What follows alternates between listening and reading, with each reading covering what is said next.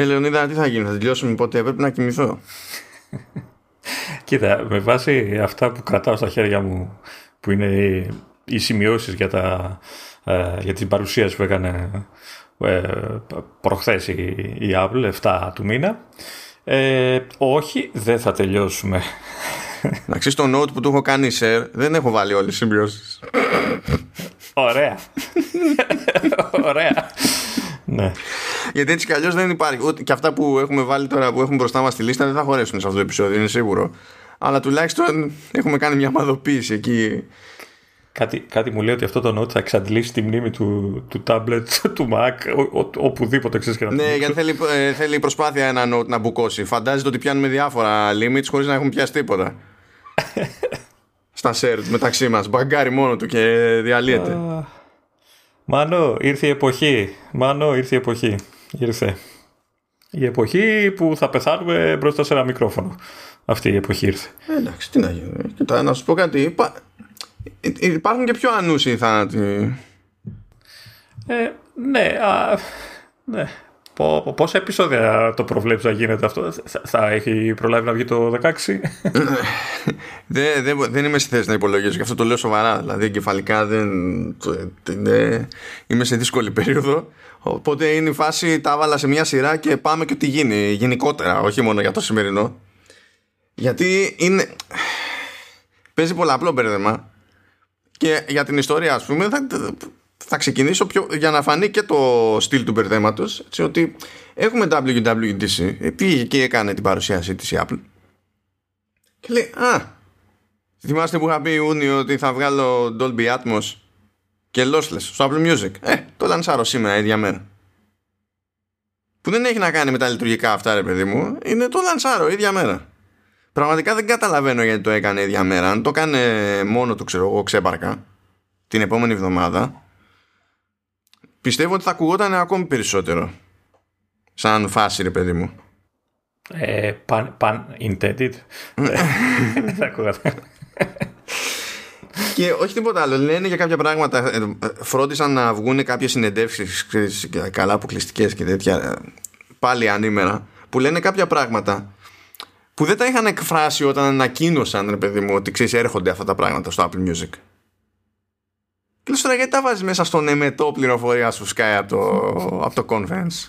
Δηλαδή, γιατί, γιατί μας παιδεύεις έτσι; Γιατί μας παιδεύεις έτσι; Λοιπόν, εγώ λέω να ξεμπερδεύουμε τα, τα lossless και αυτά γιατί δεν θα τελειώσουμε ποτέ. έτσι. Και ε, μήπως κουραστεί ο κόσμος, μήπως δεν μας αντέξει. Ε, κοίτα, δεν θα, στα... δεν θα μας αντέχει άλλο όταν γίνει το update στο Logic Pro που λέει ότι θα επιτρέπει το authoring σε, σε Dolby Atmos. Ναι. θα κάνω μία απόπειρα να μας μιξάρω σε Dolby Atmos. Θα αποτύχω, είναι σίγουρο. Αλλά έτσι και δεν αποτύχω τόσο που να καθιστά τελείως άκυρο ρε παιδί μου το να το δημοσιεύσω έτσι. Μπορεί να το δημοσιεύσω έτσι για να δω τι θα γίνει. Ε, οπότε θα με ακούνε surround, Dolby surround. Κάτι, ξέρω εγώ. Ωραία. Ότι... Δεν θα ξέρω από πού τους έρχεται, μου φαίνεται. Κάτι, ναι, ναι. Αυτό. Αν και κανονικά υποτίθεται ότι με Dolby Atmos πρέπει να καταλαβαίνουν από πού τους έρχεται, αλλά τέλος πάντων, ναι. ε, επί, Επίσης να πω, δεν ξέρω πόσο περνάει, αλλά ε, γράφουμε με ρομαντικές συνθήκες, ε, εξωβρέχει. Δεν ξέρω κατά πόσο θα περάσει αυτό στο το μικρόφωνο. Ε, οπότε, ναι, κάτι τάπα που ρίχνει κάτι κεραυνούς και αυτά, ελπίζω. Κάνουμε ατμόσφαιρα, κάνουμε ατμόσφαιρα. Έτσι όπως θα βρέχει η πληροφορία. Ναι, θα βρέχει και κανονικά. Έτσι, ακριβώς.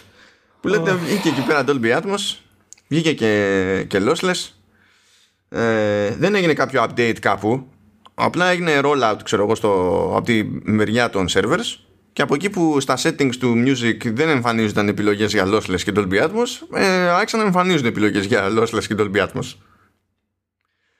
Το Dolby Atmos ενεργοποιείται αυτόματα ε, και το lossless υποτίθεται ότι θέλει ένα γύρισμα στο διακόπτη ρε παιδί μου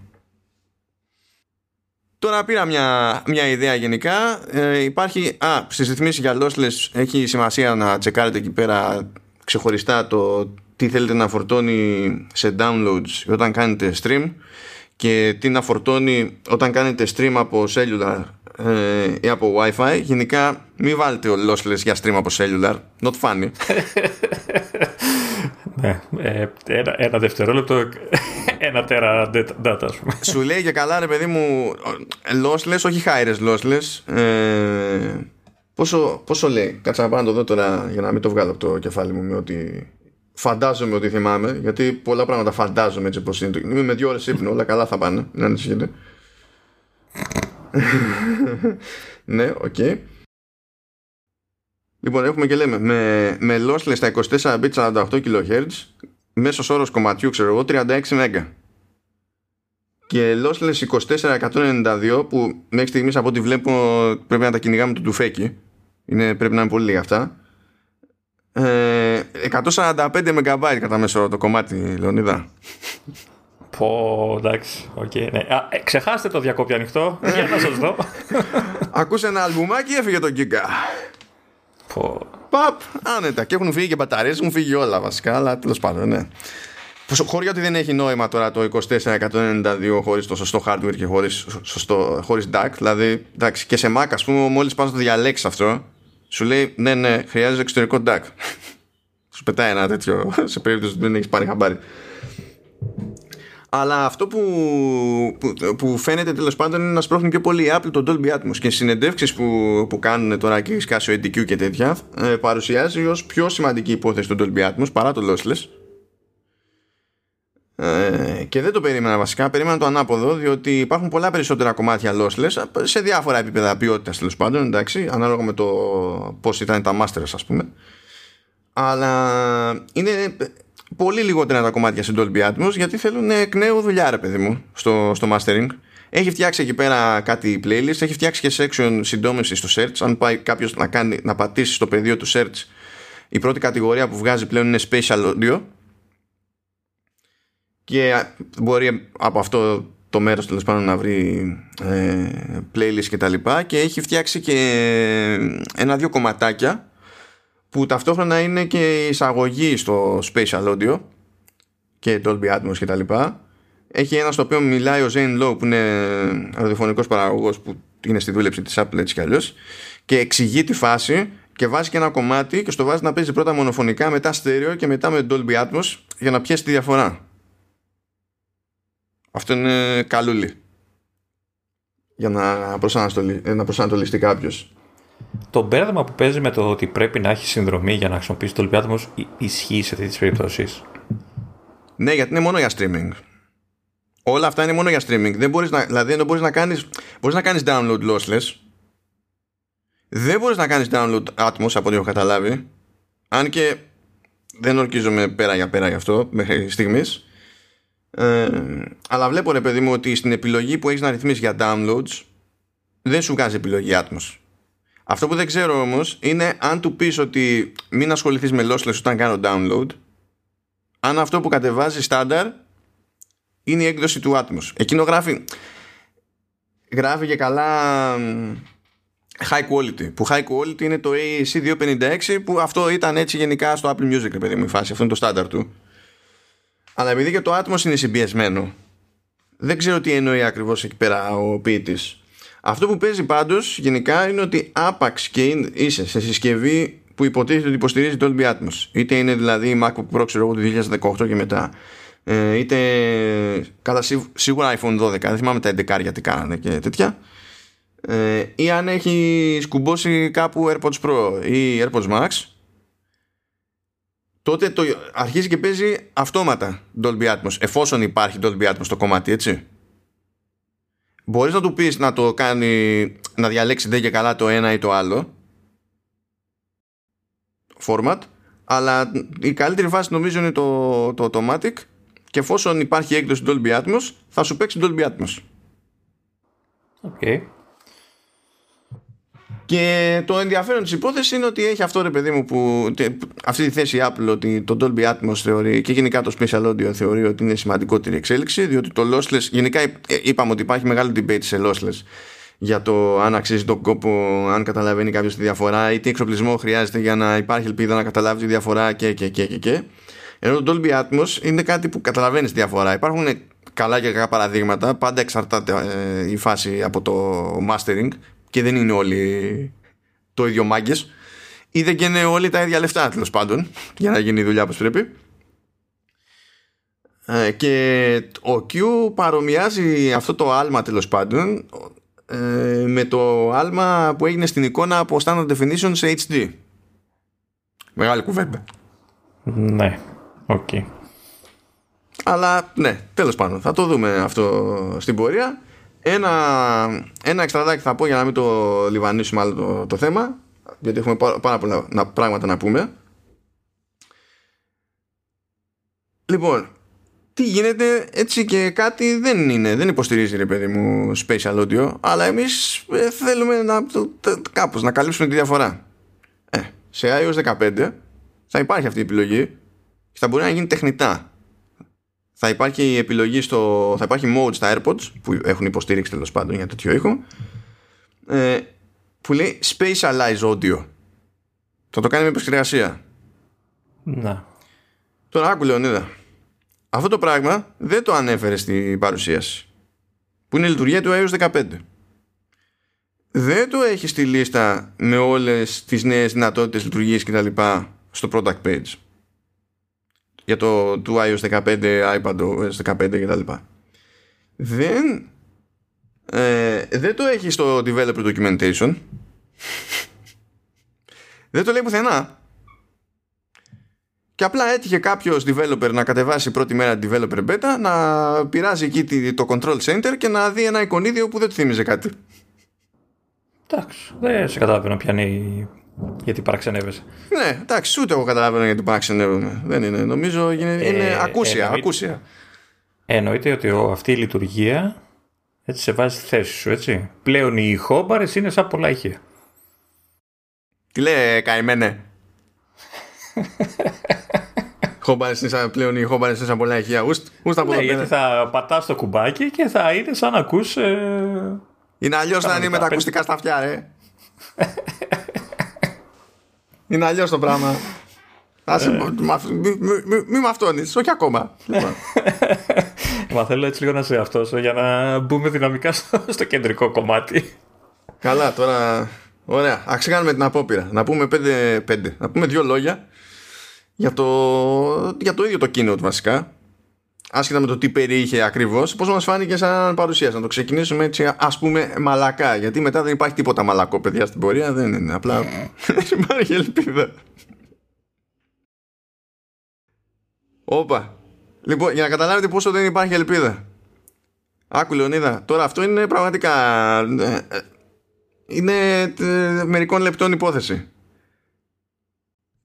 Έφυλε η Apple ανέβασε το, έχει ανεβάσει το, το, κίνο, το βίντεο του κίνο στο YouTube. Και οι καθυστερημένοι έχουν, στα tags που έχουν βάλει στο βίντεο έχουν γράψει M1X MacBook Pro. Oh, Δεν μπορώ, ρε φίλε, δεν μπορώ. Δηλαδή έχουν φτάσει σε level Nintendo. Δηλαδή δεν υπάρχει ελπίδα να μαζέψει όλη την πληροφορία που χρειάζεται για να καταλάβεις τι διάλογο έχει γίνει. Και αυτό μου θυμίζει αυτό το, το story, το, τη δημοσίευση που μου έστειλες, Λεωνίδα. Ναι, είναι πολύ λογικό το ότι υπήρχαν άνθρωποι που στηριζ, στηριζόμενοι στις φήμες που κυκλοφορούσαν ε, πριν την WWDC, πριν την παρουσίαση μάλλον, ε, το, το keynote της Apple. Ε, στηριχθήκαν λοιπόν στις φήμες που λέγανε ότι θα δείξει νέα μηχανήματα και αποφασίσαν λοιπόν να πουλήσουν το μηχάνημα που είχαν, το οποίο συνήθως είναι ξέρεις, της προηγούμενης χρονιάς, το προηγούμενο μοντέλο ας πούμε, και καλά με τη λογική ότι ξέρεις, πριν ανακοινωθεί το καινούριο πιάνει περισσότερα λεφτά και ξέρω εγώ τι. Ε, και δεν ανακοινώθηκε τίποτα στη, στην έκθεση, στο, στην παρουσίαση και βγήκαν από πάνω και θέλανε να, να εκφράσουν το θυμό τους και την τζαντίλα τους. Μάλιστα βρίζανε και τον το μπρόσερ, ποιος ήταν αυτός που έλεγε θα βγουν μηχανήματα. Ότι και καλά εσύ ε, φταίς που εμείς πουλήσαμε τα μηχανήματα, δηλαδή ναι, λες και ο Πρόσερ έχει 100% επιτυχία, ας πούμε, κάθε φορά που βγάζει κάποιος. Ναι. Τι, τι βλακίες είναι αυτές; Ναι, ναι. Η ηλικιότητα που βαράει ε, κάποιον δεν φταίει κανένας άλλος. Είσαι ηλίθιος, τελεία. Έτσι, δηλαδή. Καλά, αυτό είναι σαν να βγαίνει παιχνίδι, να μην παίρνει δεκάρια στις βαθμολογίες και να βρίζει ο κόσμος στους developers ε, για το πώς επέτρεψαν σε κάποιον να μην βάλει 10. Ναι. Δηλαδή δεν βγάζει, είναι όλο τελείως παράλογο, τελείως ανάποδο αυτό το πράγμα. Δεν έχει κανένα νόημα πουθενά. Ναι. Ε, δε, δε μπορώ, να σου πω κάτι, δεν μπορώ. Δεν μπορώ πραγματικά να ασχοληθώ με τέτοια πράγματα. Βαριέμαι, δεν, έχω κουραστεί. και, και κάνει τη. και προσπαθείς να τα ρίξεις αλλού. Δηλαδή, ε, σκάσε, δέξου τι, τι έκανες και τέλος. Έτσι, δηλαδή, δηλαδή... δηλαδή δεν σου έχει τάξει τίποτα η εταιρεία, αλλά εσύ αντιδράσει λες και σου φάγανε τον πιστέκι.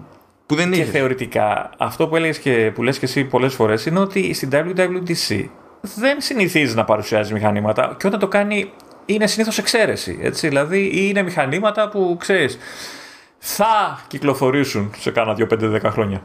Έτσι. Ε, είναι ε, keynote που εστιάζει στο software, εστιάζει στους developers το hardware αν θα σκάσει θα είναι ε, ξέρεις, κερασάκι, θα είναι εξαίρεση, θα είναι κάτι ιδιαίτερο. Δεν θα είναι, δεν είναι αυτές οι παρουσιάσεις για hardware.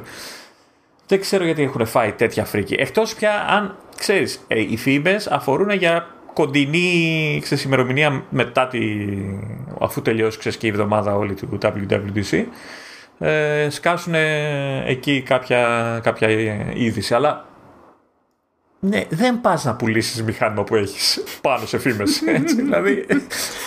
Φαντάζεσαι. καλά, ξέρεις ότι υπάρχει τουλάχιστον ένας που ήταν το μοναδικό του μηχάνημα και το πούλησε και τώρα έχει μείνει χωρίς κανένα μηχάνημα και έχει το θράσο ναι, να διαμαρτύρεται κιόλας. Υπάρχει τουλάχιστον ναι. ένα τέτοιος, είμαι σίγουρος. Ναι, ναι. Και, και φαντάζομαι ότι αυτός μπορεί να δουλεύει κιόλας έτσι. Και τώρα αυτή τη στιγμή μην μπορεί να δουλέψει. Ή θα πρέπει να αναγκαστεί να πάρει ξανά μηχάνημα που θα το πάρει πιο ακριβά εννοείται, γιατί αποκλείται να το πούλησε στην τιμή που θα έπρεπε. Εντάξει. Okay. Τέλος πάντων. Πάμε, συγχαρητήρια, στη... είσαι ηλίθιος, άριστα 5 στα 7. Λοιπόν, πάμε στην παρουσίαση. Ε, να ξεκινήσω και να πω ότι σε αυτή την παρουσίαση, αναμενόμενο μεν, αλλά η Apple μας έκανε τη χάρη. Έτσι. Είχαμε καιρό ε, να απολαύσουμε και να δούμε Craig Federighi. Και όχι μόνο τον απολαύσαμε, είχε αναλάβει επόμου όλη την παρουσίαση. Τα κεντρικά τέλος πάντων τμήματα της παρουσίαση τα, τα διεύθυνε αυτός. Ε, εννοείται ότι και μόνο που εμφανίζεται ανεβαίνει πόντους η, η όποια παρουσίαση. Ε, θα, θα, θα, βέβαια, αυτό που παρατηρώ είναι ότι επειδή είχε πολλά στους ώμους του, ήταν λίγο πιο σοβαρός από όσο τον έχουμε συνηθίσει. Έκανε λιγότερες έτσι, εξυπνάδες, πώς να το πω. Ε, Παρ' όλα αυτά καλά τα, τα πήγε νομίζω. Παίζει ρόλο όταν δεν έχεις και κοινό ξέρεις, για να υπάρχει αντίδραση ναι. και τέτοια παίζει ρόλο αυτό. Ναι. Ε, πάντως ε, ε, εμένα μου φάνηκε όπως πάντα αυτές οι, οι καινούριου τύπου παρουσιάσεις που είναι έτσι κονσέρβα μου φαίνονται πολύ πιο σφιχτές και με πιο γρήγορη ροή ε, από τις ε, παραδοσιακές. Ε, και φάνηκε κατευθείαν ότι έχουν να πούν πολύ πράγμα γιατί ξέρεις, βγαίνει ο Κουκ, γεια σας, γεια σας, γεια σας, iOS, μπαμ, ξέρεις κατευθείαν, δεν, δεν έχει να το συζητήσουμε λίγο να δούμε τι, έτσι μπαμ, μπαμ, να τελειώνουμε γιατί έχουμε 100 λειτουργικά να πούμε. Ε, κατα, καταφέρανε νομίζω, έτσι έχω την εντύπωση, δηλαδή, εντάξει, πέρασε ο κλασικός θίασος ε, ε, ατόμων, ξέρεις, που έχουμε και τη θεωρία του diversity και όλα αυτά κτλ. κτλ. Ε, καλά τα κάναν. Δηλαδή, όσοι παρουσιάσανε, νομίζω δεν υπήρχε κάποιος που να ήταν έτσι ξύλινος και τέτοια. Δηλαδή, OK, okay, το, το είχαν οι περισσότεροι. Ναι. Το, ε, βασικά να σου πω, εγώ ποια διαφωνία έχω. Είχαμε πράγματα που ήταν όχι απλά προκάτ, που στην ουσία ήταν, ε, ήταν διαφημιστικό βίντεο, ρε παιδί μου. Που δεν ήταν μέρος παρουσίασης. Δηλαδή το, το intro βίντεο που υποτίθεται ότι ήταν αναφορά στους developers κτλ. Παρά ήταν. Ενώ άλλες φορές έχουν κάνει καλή δουλειά, ρε παιδί μου, αυτό ήταν λίγο, λίγο άχαρο. Λίγο στραβά εξυπναδίστικο. Μιλάς για το βίντεο που είχαν βάλει και καλά να πούνε τι θα θέλαν να δουν για εισαγωγή και... Ναι, ναι. Ήταν, ήταν λίγο περίεργο ρε παιδί με αυτό. Και σε κάποια άλλα θέματα εκεί με το health που ε, είχαν τους γιατρούς από το, νομίζω από το Johns Hopkins ε, και λέγανε για το πώς τους καρφώθηκε η ιδέα, πώς συνεργάστηκαν με την Apple, τι κάνανε. Και ήρθαμε στο, στο Σαν Φρανσίσκο ε, ή στο, στο Κουπερτίνο δεν θυμάμαι που διάλογο και πήραμε ένα Airbnb και μαζεύουμε ε, εντάξει όχι. Δηλαδή ε, έχω την εντύπωση ότι τουλάχιστον σε, για μένα εκεί το κομμάτι του health έκανε λίγο κοιλιά. Βέβαια αυτό μπορεί να είναι και προσωπική ξέρεις, να μην με πολύ ενδιαφέρει. Ε, αλλά νομίζω κάπου εκεί έκανε. Ε, εννοείται ότι αυτά που λέγανε ήταν, ε, ήταν ε, σημαντικά και, και, τα λοιπά και τα λοιπά, αλλά σαν παρουσίαση μου φάνηκε ότι έκανε λίγο κοιλιά εκεί. Και πιστεύω υπήρχε το άλλο το περίεργο, το οποίο ε, μας έμπλεξε και εμάς τώρα για το πώς να προσεγγίσουμε την όλη την πληροφορία. Ε, αυτή τη φορά τα περισσότερα πράγματα που είχε να πει η Apple άγγιζαν πολλαπλά λειτουργικά. Δηλαδή, είναι πολύ δύσκολο άμα καθίσουμε και πούμε ότι τι είπανε μόνο που είναι τελείως χαρακτηριστικό ρε παιδί μου και είναι κάτι που θα γίνεται μόνο στο α, το β, γ λειτουργικό αυτά που μένουν είναι πολύ λίγα. Έχω την εντύπωση ότι αυτό θα συνεχίσει να γίνεται. Ναι, και εγώ το ίδιο πιστεύω. Αλλά και φαίνεται ρε παιδί μου. Είναι στόχος, είναι και στόχος τους να γίνει αυτό το πράγμα, έτσι. Ναι, ναι, ναι. Νομίζω ότι αυτή, αυτό το πράγμα, σαν φάση, ρε παιδί μου, θα ολοκληρωθεί όταν θα μπορέσουν ε, να αφήσουν τελείως πίσω τους οτιδήποτε με Intel. Γιατί μέχρι τότε θα πρέπει να κάνουν κάτι ακροβατικά, ρε παιδί μου, έστω σε σημεία. Για να λειτουργούν όλα κάπως. Αλλά φαίνεται τέλος πάντων και στη δομή που είχε η ίδια η Apple, διότι ναι, μεν είχε κάποια κομμάτια που ήταν iOS, iPadOS, macOS κτλ. Αλλά πέραν του βασικού του overlap, είχε και ξεχωριστά κομμάτια στην παρουσίαση. Δηλαδή είχε, είχε αφιερώσει χρόνο και έλεγε τώρα θα μιλήσουμε για τα AirPods. Αυτά που έλεγε βέβαια δεν ήταν πράγματα που άλλαζαν στα ίδια τα AirPods, ήταν πράγματα που άλλαζαν στη χρήση των AirPods λόγω των νέων λειτουργικών. Αντίστοιχα είχε ένα κομμάτι που ήταν για health. Πάλι αυτά που έλεγε άγγιζαν διάφορα προϊόντα και διάφορα λειτουργικά. Το ίδιο πράγμα ισχύει και στην περίπτωση του Home.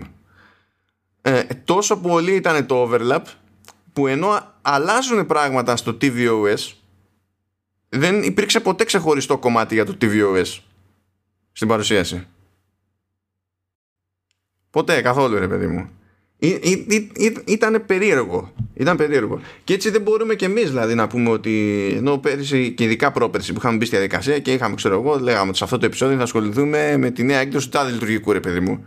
Αυτό άμα το κάνουμε για φέτος, θα καταλήξουμε να λέμε τόσα πολλά δύο και τρεις φορές από επεισόδιο σε επεισόδιο που δεν, δεν θα υπάρχει καμία ελπίδα. Οπότε, αν δεν έχεις κάποια άλλη γενική εντύπωση.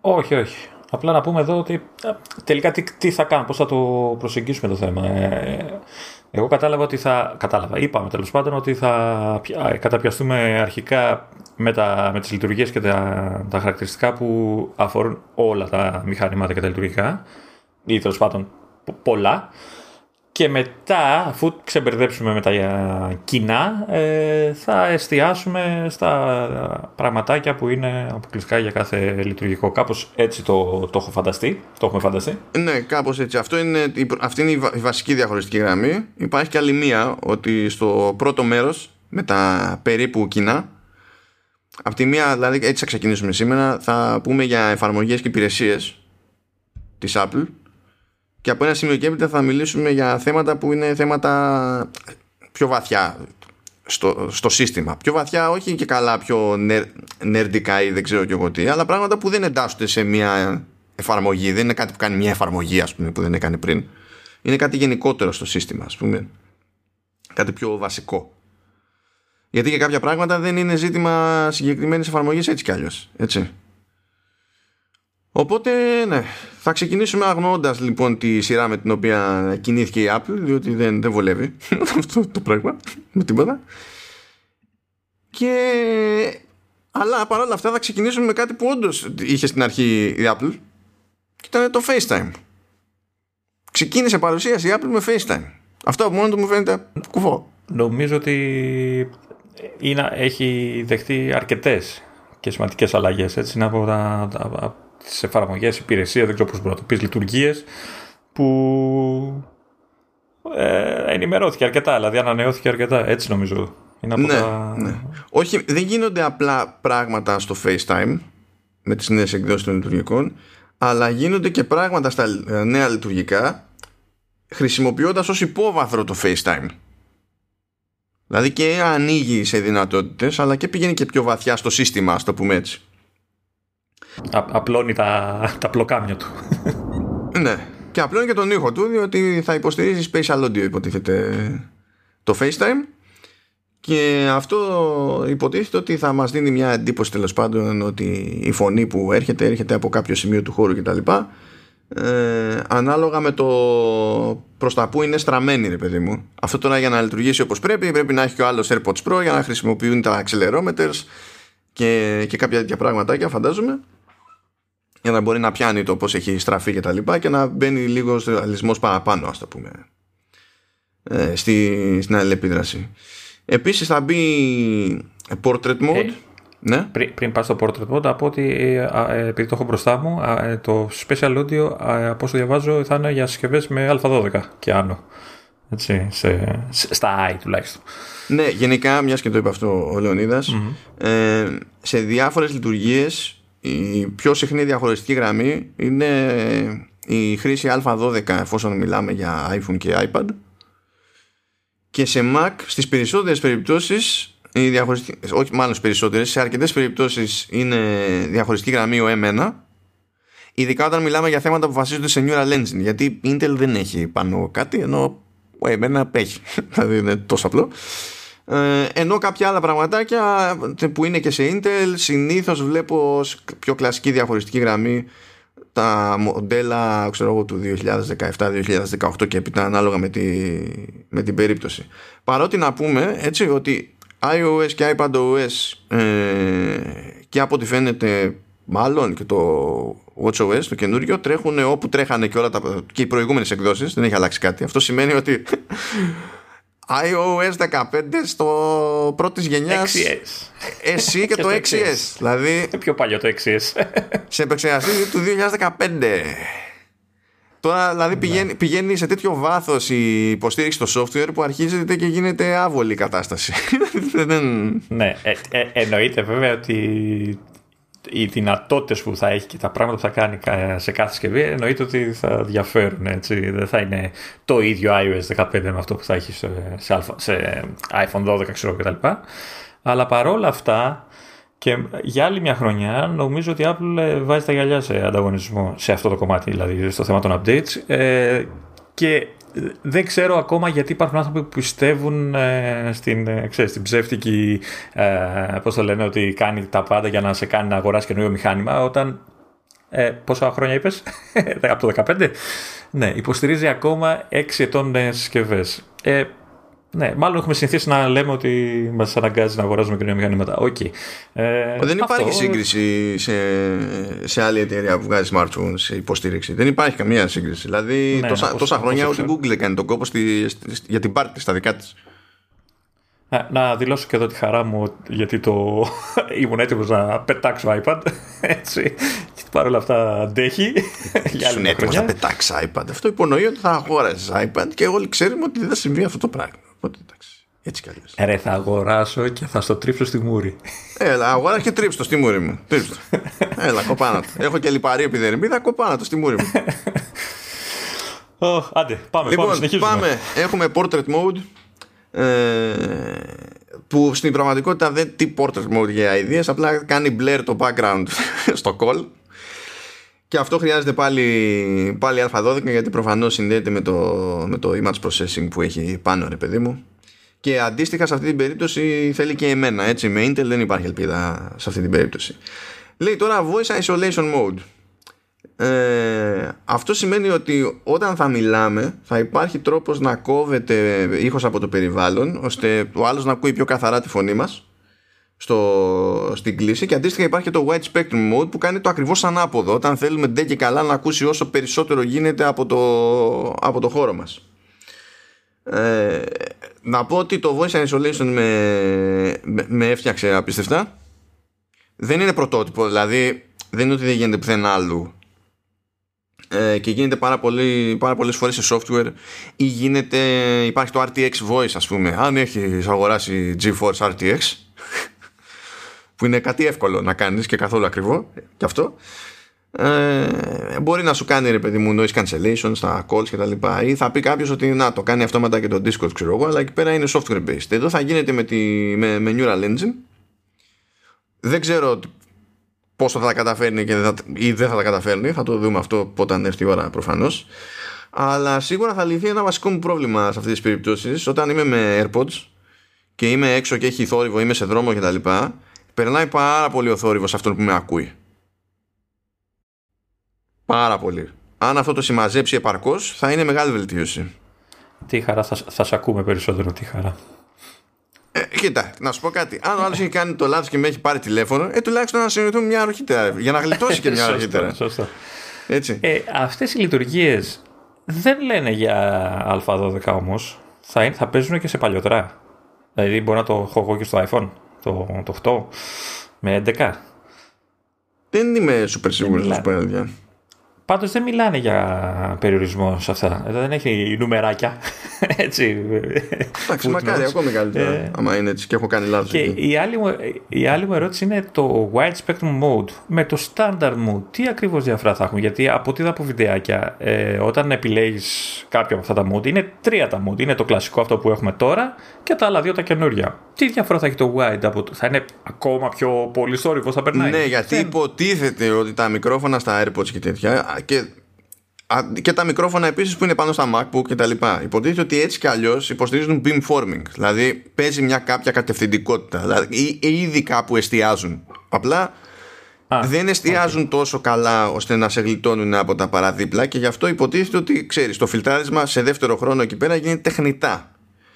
Αλλά αν θέλεις εσύ να το πιάσεις όλο ε, φαντάζομαι ότι μπορεί να πειράζουν το πώς λειτουργεί και το beamforming. Βέβαια γέλαγα εδώ πέρα γιατί είχε ένα φοβερό παράδειγμα λέει είναι ιδανικό σε περιπτώσεις όπως ε, ε, ξέρω εγώ όταν κάνεις μαθήματα μουσικής. Ποιος θα κάνει μαθήματα μουσικής και περιμένει να βγάλει άκρη από το τι πιάνει ένα μικρόφωνο και το περνάει από το FaceTime δηλαδή τι λέμε τώρα; Τι λέμε; Εντάξει, κάπως πρέπει να σου, να σου δείξουν τι ακριβώς κάνει. Ναι, είναι αυτός με τα μικρόφωνα που έχουν καλά μικρόφωνα, είναι παιδί μου πάνω στα μηχανήματά τους, αλλά λέει studio quality microphones. Ε, εντάξει, κόψτε κάτι, ξέρω εγώ. εντάξει. Λοιπόν, προχωρώντας, έχουμε λέει το. Έχουμε grid view που στην ουσία είναι απλή παραδοχή της υπόλοιπης πραγματικότητας. Ε, ε Επιτέλους. Ναι. Επιτέλους, όχι. Επιτέλους γιατί οι λύσεις που έχουν μέχρι τώρα είναι χαζή από την άποψη του χώρου που πιάνουν τα tiles που, με τη διάταξη που τα έχουν αυτή τη στιγμή. Ε, δηλαδή, οκ. Okay. ναι, γιατί τώρα έχουν κάποια εικονίδια όταν είσαι σε multi-way, σε group FaceTime τέλος πάντων αλλά κάνουν, είναι σαν να είναι floating, μετακινούνται ξέρω εγώ εδώ και εκεί, αλλάζει το μέγεθος ανάλογα με το ποιος μιλάει. Αν και υπάρχει επιλογή νομίζω για να μην αλλάζει το μέγεθος ανάλογα με το ποιος μιλάει. Ναι, ναι, ναι. Υπάρχει σταθερή να τα σταθεροποιήσεις και είναι ωραίο γιατί το άλλο σε, σου δημιουργεί σε κάποια φάση ναυτία. Ε, αλλά η διάταξη είναι λίγο περίεργη. Είναι, ε, ξέρω εγώ, έτσι και καλά απλωτή στην οθόνη. Δηλαδή δεν είναι ευθυγραμμισμένα τα tiles. Ε, και αυτό έχει ως αποτέλεσμα να χάνεις χώρο. Δηλαδή όταν θες παραπάνω γίνεται ένα, ένα μπάχαλο. Ε, τώρα με το Great View πηγαίνει μέχρι έξι φάτσες, τα βάζει εκεί παπ, δίπλα-δίπλα και τελειώνει η υπόθεση. Και αυτό που είδα είναι ότι όταν μιλάει κάποιος, βάζει ένα. Κάνει, ναι, κάνει, βάζει ένα λευκό πλαίσιο ας πούμε, στο δικό του το tile για να είναι πιο σαφές το ποιος μιλάει και φαίνεται να το κάνει λίγο σαν, σαν να το μεγαλώνει μια ιδέα αλλά ίσα ίσα για να προλάβεις να συνειδητοποιήσεις ότι ξέρεις αυτό ξεχωρίζει λίγο από τα υπόλοιπα δεν είναι ότι πηγαίνει και κόβει θέμα από γύρω γύρω ας πούμε είναι κάπως έτσι Πάμε στα καλά τώρα. Πάμε, πάμε στα καλά. Ναι. Πιο σημαντική αλλαγή FaceTime Links. Λοιπόν. Επιτέλους. Είμαστε εμείς που έχουμε Apple Stuff και πρέπει να κάνουμε ένα FaceTime call αλλά είναι κάποιος που δεν έχει Apple Stuff.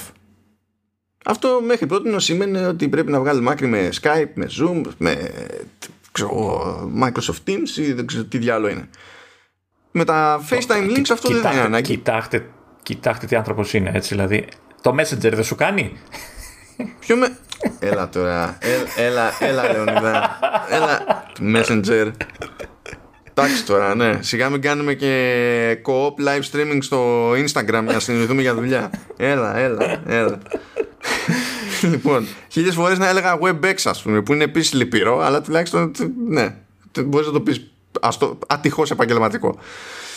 Άσε, ε, άσε το WebEx, το φάγαμε στη, στη μούρη όλο τον χρόνο. ναι, Λοιπόν, ε, μετα... μπορούμε να στείλουμε λοιπόν σε κάποιον που δεν έχει συσκευή με εφαρμογή υποστήριξη ξέρω, κάτι FaceTime, δεν, δεν χρησιμοποιεί συσκευή Apple και με αυτό το link να μπει στο FaceTime call ε, από browser. Και υποτίθεται ότι σύμφωνα με τη, αυτό που είδα ξέρω σε σημειώσεις είναι ότι και καλά υποστηρίζεται σε Google Chrome και Microsoft Edge τα σίγουρα και υποτίθεται ότι δεν έχει κάποιο ιδιαίτερο περιορισμό σε πλατφόρμα. Υπονοείται δηλαδή ότι και με Android μπορεί να γίνει μόντα, απλά πάλι θα είναι μέσω browser. Και σε κάθε περίπτωση εξακολουθεί το call να, είναι, να έχει end-to-end encryption. Δεν είναι δηλαδή ότι αλλάζει και καλά κάτι σε θέματα ασφαλείας. Βέβαια δεν μπορεί να σε κάθε περίπτωση πρέπει να είναι ένα call που θα το στήσει κάποιος που είναι σε Apple hardware. Δεν μπορεί δηλαδή εκείνος που δεν έχει Apple hardware να πει φτιάχνω εγώ ένα FaceTime call και στέλνω link σε άλλους. δεν πειράζει, δεν πειράζει. Υπάρχουν πάρα πολλές περιπτώσεις. Μου, μου έχουν τύχει δηλαδή που ξέρεις, αναγκάζομαι να μιλάω σε εφαρμογές γιατί ένας δεν έχει FaceTime έτσι. Και συνήθως το FaceTime έχει, ε, είναι, έχει την καλύτερη ποιότητα, ας το πούμε, ή μία από τις καλύτερες ποιότητες σε video call. Ε, και, σίγουρα στο, και σίγουρα στον ήχο βασικά. Ναι, χαίρομαι πάρα πολύ με αυτή την, την εξέλιξη και μου αρέσει το ότι ε, θα υποστηρίζει από ό,τι λένε και group FaceTime. Δεν θα είναι μόνο one-on-one, θα, είναι, θα μπορεί να μπει και σε, σε, με πολλαπλούς ε, συμμετέχοντες. Οπότε δεν ξέρω, ε, αυτό που είπες για το Android δεν το έχουν ξεκαθαρίσει, δηλαδή αν μπορεί κάποιος με κινητό, ίσως παίζει ρόλο, ε, ξέρεις, ε, οι δυνατότητες του browser στο εκάστοτε κινητό, δηλαδή αν θα υποστηρίζει ό,τι είναι αυτό που χρειάζεται να υποστηρίξει για να, για να παίξει το FaceTime. Ε, δεν ξέρω, δηλαδή σε, ξέρεις, σε απλά κινητά, μήπως το browser είναι πιο mobile, ας το πούμε, version και δεν υποστηρίζει κάτι που χρειάζεται το, το FaceTime. Αλλά μια δοκιμή νομίζω θα μας πείσει, θα την κάνω σύντομα, μόλις πάρω στα χέρια μου το, το iOS 15. Ε, και να πούμε επίσης ότι σε αυτή την περίπτωση δεν χρειάζεται καν login, έτσι. Απλά είναι ξερά το link. Ναι, ναι. Ε, επίσης το link μπορεί να πάει και να χωθεί σε calendar event ε, ώστε να είναι πρόχειρο σε κάποιον που τέλος πάντων έχει λάβει πρόσκληση για το, για το event και τα λοιπά. Εντάξει, αυτό δεν είναι κάτι συγκλονιστικό γιατί φαντάζομαι τώρα απλά θα γίνεται πιο αυτόματα γιατί έτσι κι αλλιώς μπορούσες να βάλεις ξέρεις, ένα link σε ένα calendar event και να είναι και για όλους, δεν είναι τώρα μαγεία. Ναι, εικάζω όμως ότι θα είναι, μήπως είναι κάποιο ειδικό link που θα σε πηγαίνει, δεν ξέρω εγώ τι, κάπου θα διευκολύνει όλη τη, τη φάση. Φαντάζομαι πιο πολύ θα είναι διαφορά στο UI, αλλιώς πάει ένα link είναι ένα link, όπως και να το, είτε εγώ το κάνω paste, είτε υπάρχει ειδικό UI για αυτό για να βγάζει ένα button ας πούμε, το, στην πραγματικότητα δεν αλλάζει κάτι σε επίπεδο λειτουργικό ρε παιδί μου. OK, okay, τώρα ε, ε, υποτίθεται ότι θα σκάνε και alert στο FaceTime όταν ε, μιλάει κάποιος αλλά έχει ξεχάσει ότι είναι σε mute. Τώρα δεν είμαι απόλυτα σίγουρος ότι αυτό, γιατί δεν το είδα να αναφέρεται στο αντίστοιχο section για το macOS, μου φαίνεται λίγο κουφό να μην υποστηρίζεται εκεί πέρα. Γι' αυτό έχω βάλει ερωτηματικό εδώ, αλλά ναι. Έχω την εντύπωση ότι το, επειδή είναι θεωρητικά πρέπει να είναι κοινή αυτή η υπηρεσία, έτσι Το FaceTime νομίζω είναι κοινό, δεν κάνουν κάτι ξεχωριστό.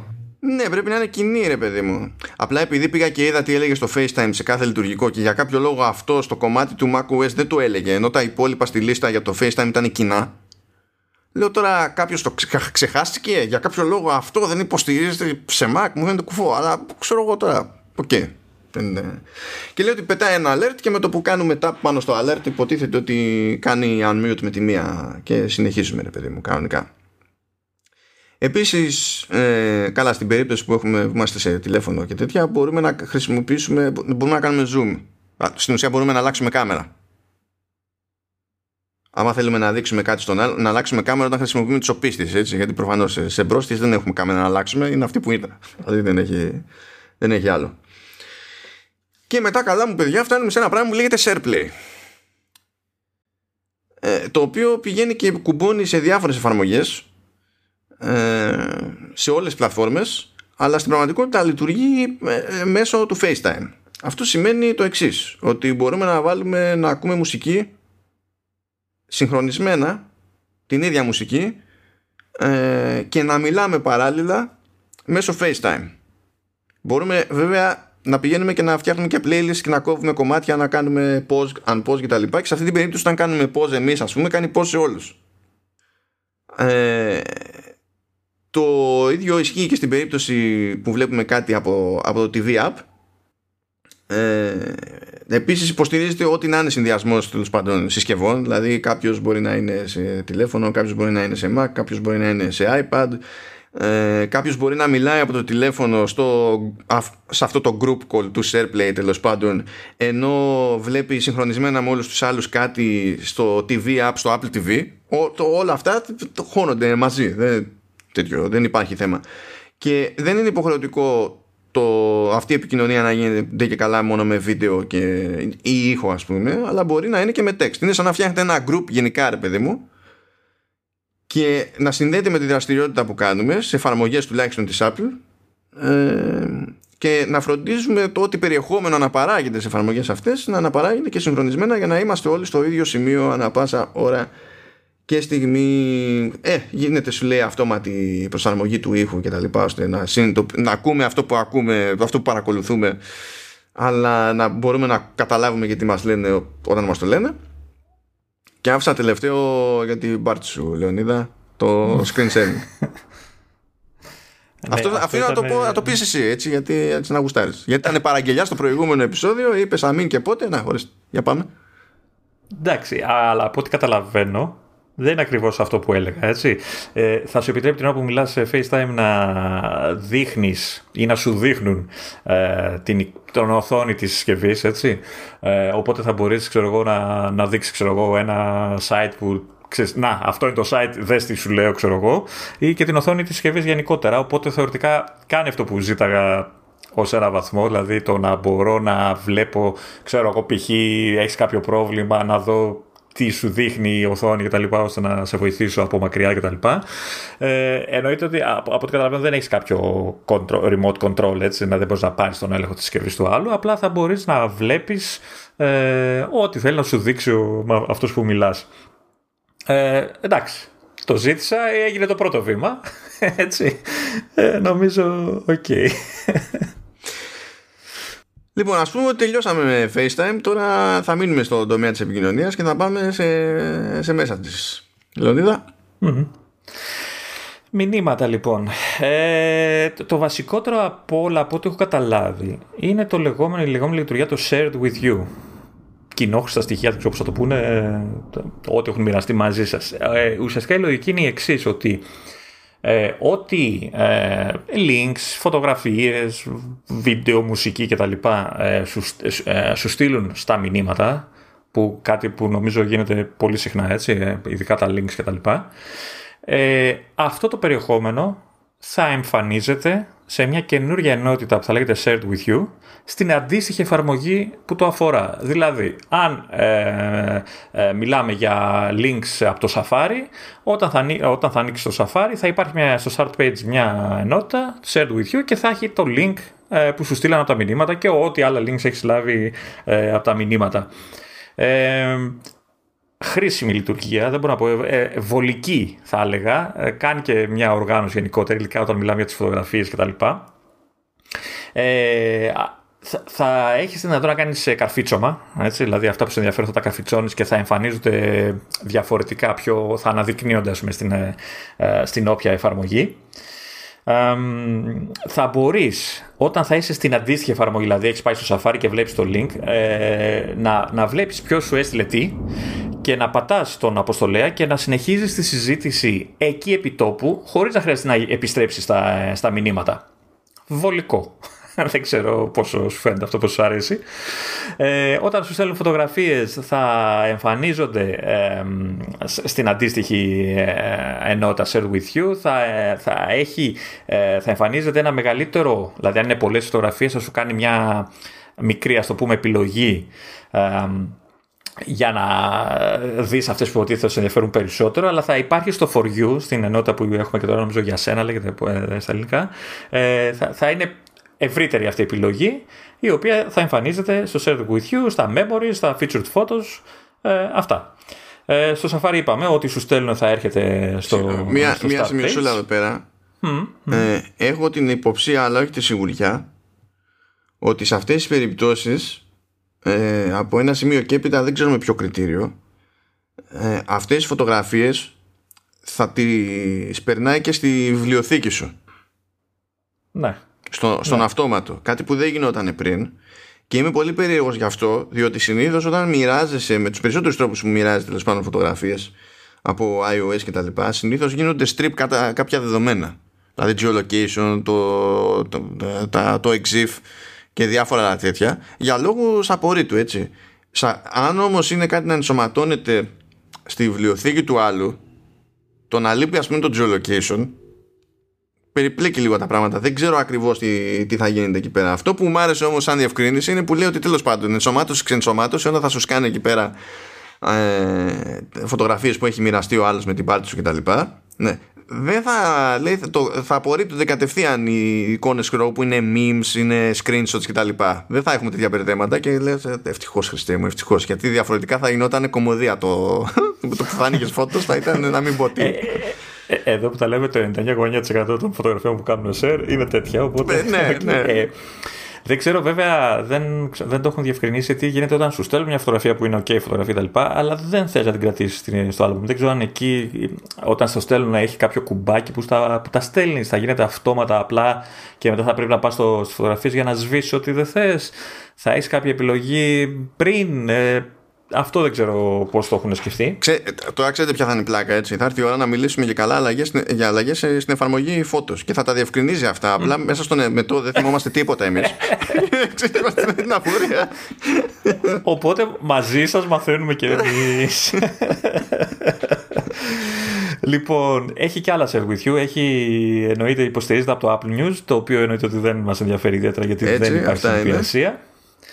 Ε, υπάρχει για το Apple Music, οπότε ό,τι link σου στέλνουν για τραγούδια θα εμφανίζονται σε μια νέα ενότητα στο, στη συνδρομή στο Music, το που θα λέτε και αυτή ο περίεργα share with you. Ε, το ίδιο ισχύει για τα podcasts. Περίμενε, περίμενε, περίμενε. Αφού έχω κάνει τον κόπο, έχω κάνει underline, γιατί το αφήνεις έτσι; Oh, γιατί; γιατί; Με πήρε κάτι φορά. Αυτό μάλλον δεν θα λειτουργεί στο, στο Apple Music για Mac. Μάλλον. Ε, εγώ αυτό έχω καταλάβει. Oh, θέλει rant να κάνει. Τελείωνε. Γιατί το Apple Music για Mac είναι μασκαρεμένο το iTunes.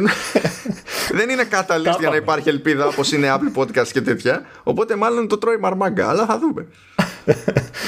Αντίστοιχα θα έχουμε από τα podcast. Εγώ συνεχίζω δεν σε. Θα έχουμε από τα podcast. Εντάξει, αυτά βγει, θα κάνουν και ένα update. Θα έχουμε άλλο ένα πράγμα που δεν θα λειτουργεί στα podcast. Μέχρι να λειτουργεί. Εντάξει, σιγά ναι, αλλά η, το, το mentality, η, η διάθεση υπάρχει. Η σκέψη μετράει που λέει, ναι, αυτό, ναι, ok. Okay. Ε, τι άλλο, θα, στα μηνύματα τώρα, θα, αν σου στέλνουν ε, πολλές φωτογραφίες, θα σε εμφανίζει σε μια μορφή, ε, τώρα το λέει κολλάζ, εγώ το είδα σαν βεντάλια αυτό το πράγμα έτσι, και θα κάνεις swipe και θα τις βλέπεις. Πώς, πώς κρατάς την τράπουλα όταν παίζεις χαρτιά; Κάπως έτσι ας πούμε θα, θα, θα, στα, θα στα δείχνει και θα, θα κάνεις swipe και θα βλέπεις τη μία φωτογραφία μετά την άλλη. Θα μπορείς βέβαια να κάνεις tap και να τις βλέπεις όλες μαζί να διαλέγεις ε, ποιες θες για να πάνε στη βιβλιοθήκη κτλ ε, μπορείς να κάνεις ε, ξέρεις, το κλασικό tap back ε, να πεις ok χαχά ε, και τα λοιπά που έχουμε και τώρα να απαντήσεις ε, επί τούτου δηλαδή στην τάδε φωτογραφία να βάλεις μια απάντηση σχετική και τα λοιπά. Ε, αυτό που έλεγα πριν ότι μπορείς να σώζεις φωτογραφίες με ένα καινούριο κουμπάκι που θα υπάρχει στα messages οπότε ίσως αυτό να ήταν και αυτό που αναρωτιόμουν. Ναι, αλήθεια, αλήθεια δηλαδή επειδή άμα, άμα έχεις να σώσεις πολλές φωτογραφίες που στα έχουν στείλει εκεί μα εμένα, χώρια το ότι εμφανίζονται όπως εμφανίζονται και είναι. πίζει στο scroll, είναι και, είναι και πρίξιμο να, να τις σώσεις έτσι πολλές μαζί, ρε παιδί μου. Αυτό είναι. Μεγάλη Είπαμε, αυτό το, το badge, η λειτουργία badge είναι κάτι που ενοχλεί πολύ. Δεν ξέρω γιατί τη βάζουν παντού αυτόματα, έτσι, να υπάρχει παντού. έτσι. Ε, τώρα, εδώ. Τώρα είναι τα δύο αγαπημένα μου αυτό το μέσα. Ναι, ε, έχουμε λέει λειτουργία SMS filtering για τη Βραζιλία. και μάλιστα εδώ αναρωτιέται ο φίλτατο Μάνος αν αυτό θα ισχύει μόνο για iOS. Ε, δεν έχουν προφανώς διευκρινίσει. Ε, θεωρητικά όμως αφού το message είναι τύπου catalyst, δεν ξέρω αν είναι όντως catalyst, αλλά έχει έρθει πλέον, είναι η ίδια εφαρμογή, ε, λογικά δεν θα υποστηρίξει. Είναι, είναι, είναι, catalyst, είναι catalyst. Και ναι. λογικά ναι, απλά επειδή δεν είδα ξεχωριστή αναφορά αλλού, γι' αυτό έχω το ερωτηματικό κιόλας εκεί πέρα. Ωραία. Ε, εννοείται ότι αυτή η λειτουργία θα φιλτράρει ξέρεις, ανεπιθύμητα, διαφημιστικά, ό,τι μπορούν να σου στέλνουν για να έχεις καθαρό το, το κεντρικό σου, την κεντρική σου κατηγορία με τα μηνύματα, να μην έχεις τέτοια θέματα. Και το άλλο που αγαπημένο του Μάνου είναι ότι θα έχεις επιλογές για ειδοποιήσεις, ε, οι οποίες όμως θα αφορούν μόνο την Ινδία και την Κίνα. Δηλαδή μόνο 2,2 ή 2,3 δισεκατομμύρια κόσμο. Ε, ναι. ναι. Ε, που σημαίνει ότι θα μπορείς να ενεργοποιείς ε, ή να απενεργοποιήσει ειδοποιήσεις από αγνώστους, συναλλαγές, προσφορές, δηλαδή να μην σου φυράνε άχρηστα πράγματα και σου σπάνε Αυτό δεν με χάλαγε για συναλλαγές και promotions και τα λοιπά. Να νιώθει το τηλέφωνο να μην μου βαράτε για καλά notifications σε κάτι τέτοιο. Ναι. ναι. Αυτό δεν με χάλαγε. Ναι. Ε, και κάπου εδώ πεθαίνουν τα μηνύματα, δηλαδή σταματάνε τα, τα βασικά των μηνυμάτων. Εντάξει, ε, περίμενα να σου πω την αλήθεια πιο πολλά πραγματάκια να πούνε για τα μηνύματα, γιατί μας είχαν προειδιάσει κιόλας ότι θα γίνουν πράγματα. Εντάξει, είναι σημαντικά αυτά που κάνουν, είναι εύχριστα και, και ωραία και βολικά και δεν ξέρω τι. Έχω την εντύπωση ότι θα μπορούσαν κι άλλα να δώσουν, δεν ξέρω. Εντάξει, πάντα θα μπορούσαν κι άλλα. Εγώ νομίζω πάντως ότι να τον δούμε συνδυαστικά, συνδυαστικά. Ε, ειδικά στην περίπτωση του Share With You, λιγότερο με το Share Play στο FaceTime, ότι το Share With You είναι ένα, μια λογική, μια προσέγγιση που ξέρω εγώ θα είχε ένα νόημα να μπλέκει και με εφαρμογές τρίτων. Δεν ξέρω βέβαια σε τι χάος θα καταλήγαμε σε αυτή την περίπτωση, αλλά αν, αν ο άλλος επικοινωνεί κατά κόρον, ας πούμε, με ξέρω, WhatsApp αντί για iMessage ή whatever και τους στέλνουν πράγματα εκεί πέρα. Πάλι αφήνει το Messenger απ' έξω. ναι, εντάξει. Ε, του, ε, τουλάχιστον έπιασα την εταιρεία. Για το, το WhatsApp δικό τους είναι. εντάξει, σταμάτα. ε, ότι αυτά δεν, δεν θα προκύπτουν κάπως, δεν θα βγαίνουν στον αφρό, ρε παιδί μου, για να βγάλεις άκρη. Και αν έχω καταλάβει πάλι καλά, τουλάχιστον σε πρώτη φάση δεν φαίνεται να υπάρχει κάποιο API για third party σε αυτή την περίπτωση. Οπότε θεωρώ ότι και θέμα χρόνου τη σχετική γκρίνια έτσι κι αλλιώς, γιατί πείθεστε. Αλλά δεν ξέρω καν και ε, ξέρεις, αν έχει, σε, ειδικά σε τέτοια περίπτωση, την οποιαδήποτε πρόθεση η Apple να πει ότι τέλος πάντων διευκολύνει τρίτος. Τώρα, επειδή το έχει δέσει πολύ στο message στην δικιά της εφαρμογή, αυτό ίσως να γινόταν αν σου λέγεται αυτό το feature είναι system wide, ρε παιδί μου, ότι είναι του λειτουργικού και όχι απλά της εφαρμογής ε, μήνυματα. Οπότε εκεί μπορεί να, να, να μπορούσαν να παίξουν τρίτη. Ελ, ή ελπίζω ότι θα δώσουν API γιατί ε, ε, εννοείται ότι ε, δέχεσαι links και ό,τι άλλο από πολλές εφαρμογές. Δηλαδή θα ήταν χαζό να, να μην μπορείς να κάνεις τα ίδια πράγματα κι αλλού. Ναι, θα, θα δούμε. Τώρα είμαι, έχω, έχω ένα ερωτηματικό για το συγκεκριμένο.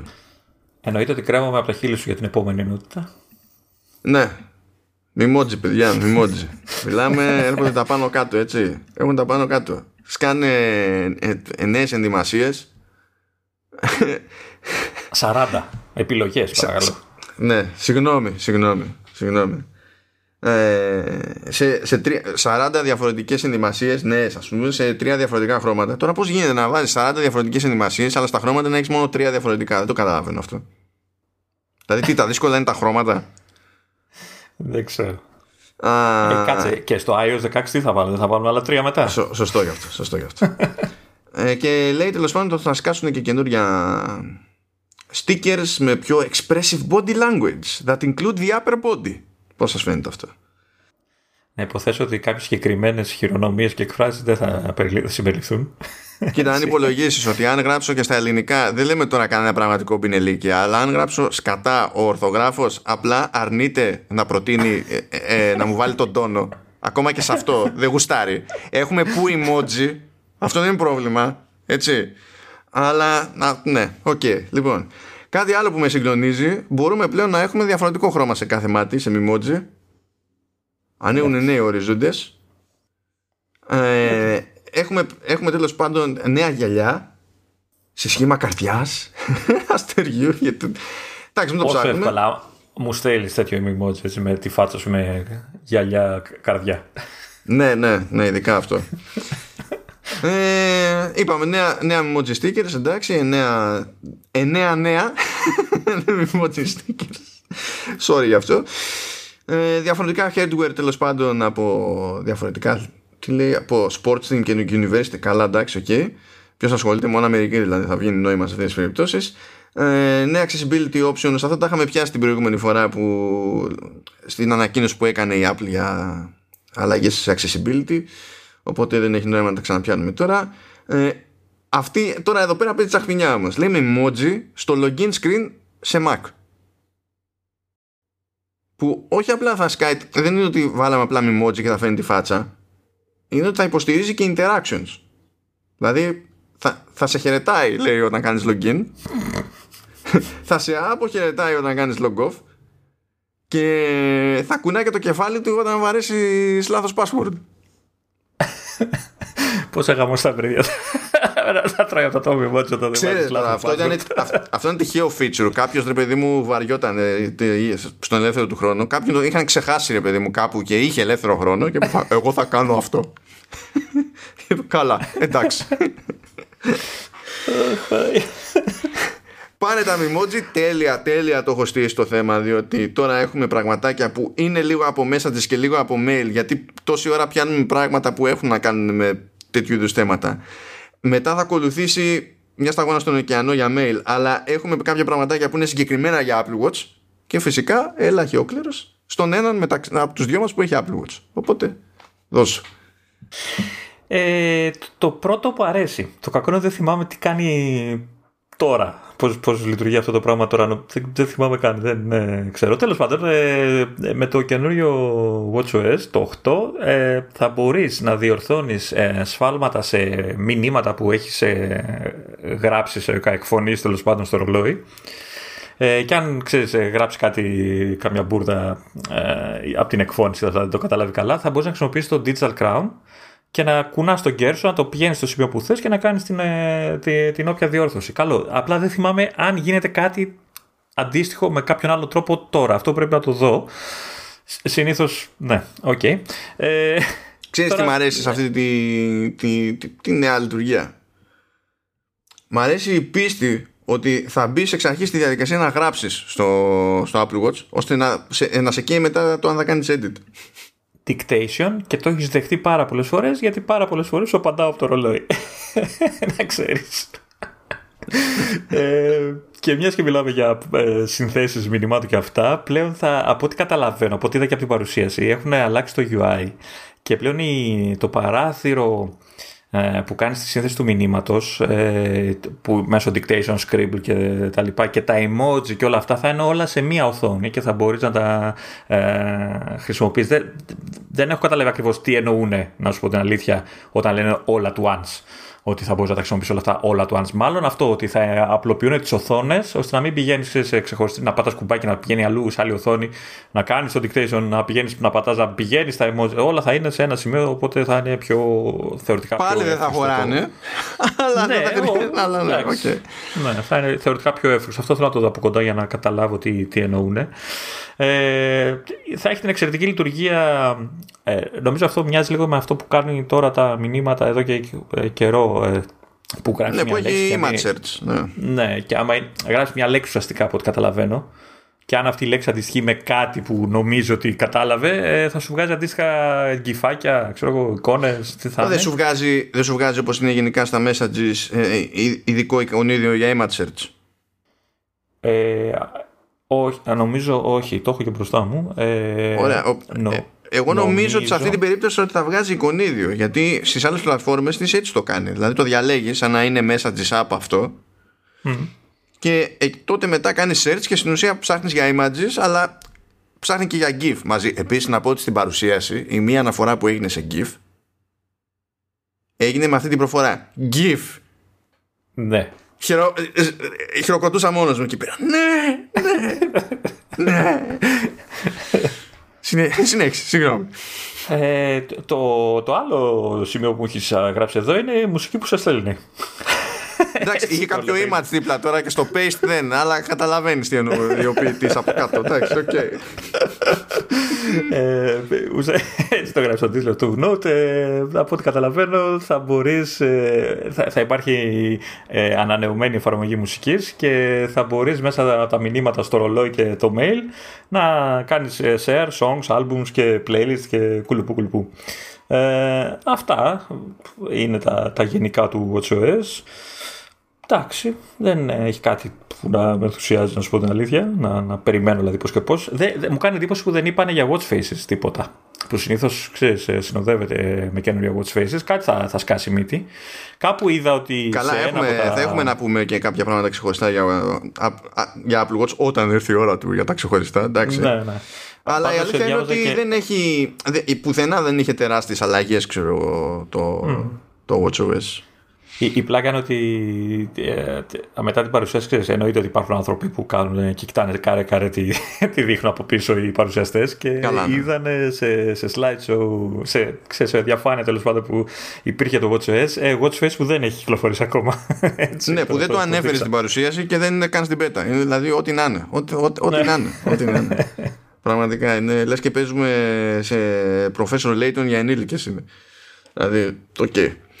Λοιπόν, πω πω τώρα, τώρα τι, τι τσάτσικο είναι αυτό. Mail, παιδιά, υπάρχει ένα point, ένα πράγμα. Ε, θα πεις και το Safari που σου αρέσει. Από και σαφάρι, δεν από και σαφάρι.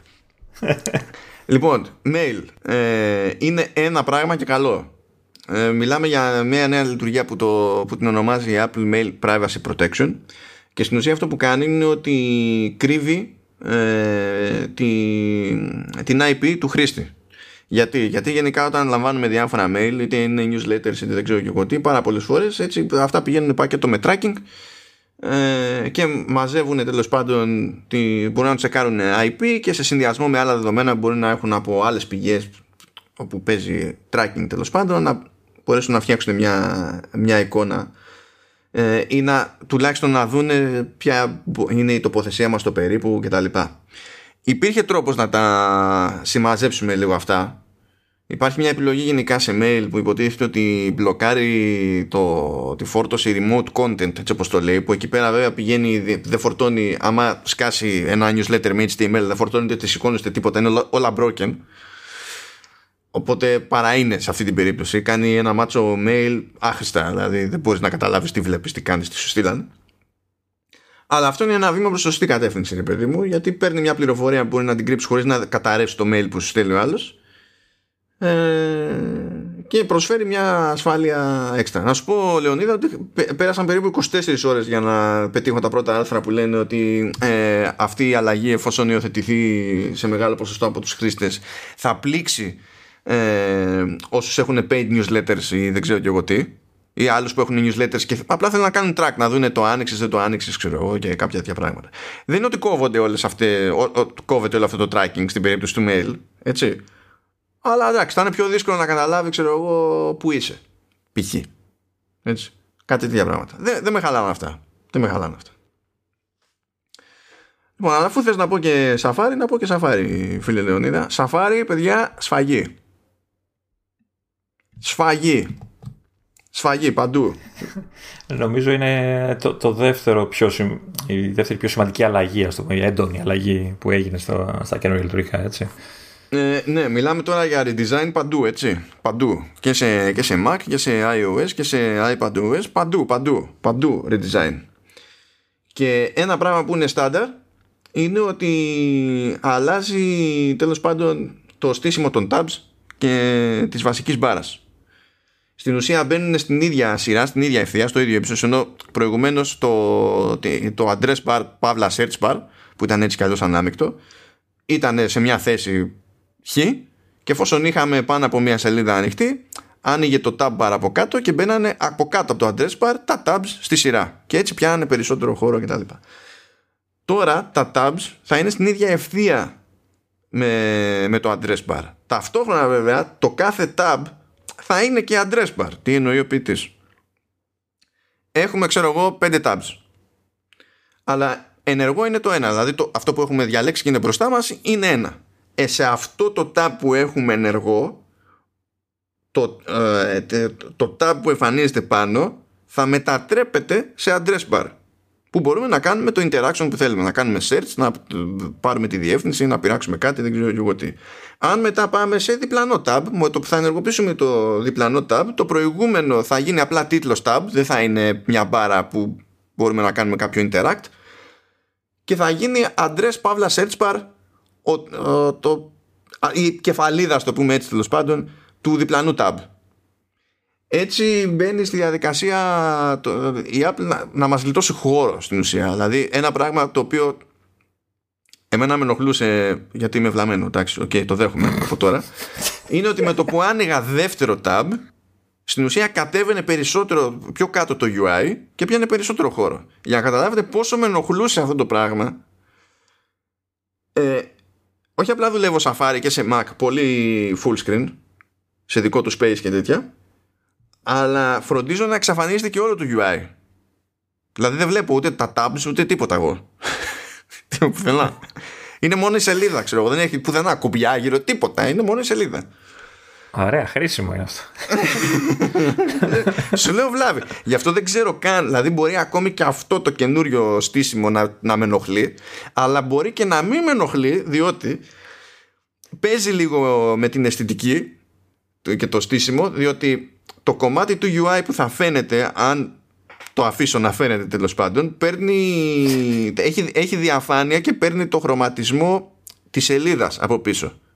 Οπότε δίνει πιο εύκολα την εντύπωση ότι ακόμα και αυτό είναι μέρος του content παρότι δεν είναι ρε παιδί μου και είναι το, το UI τα όποια buttons και τέτοια.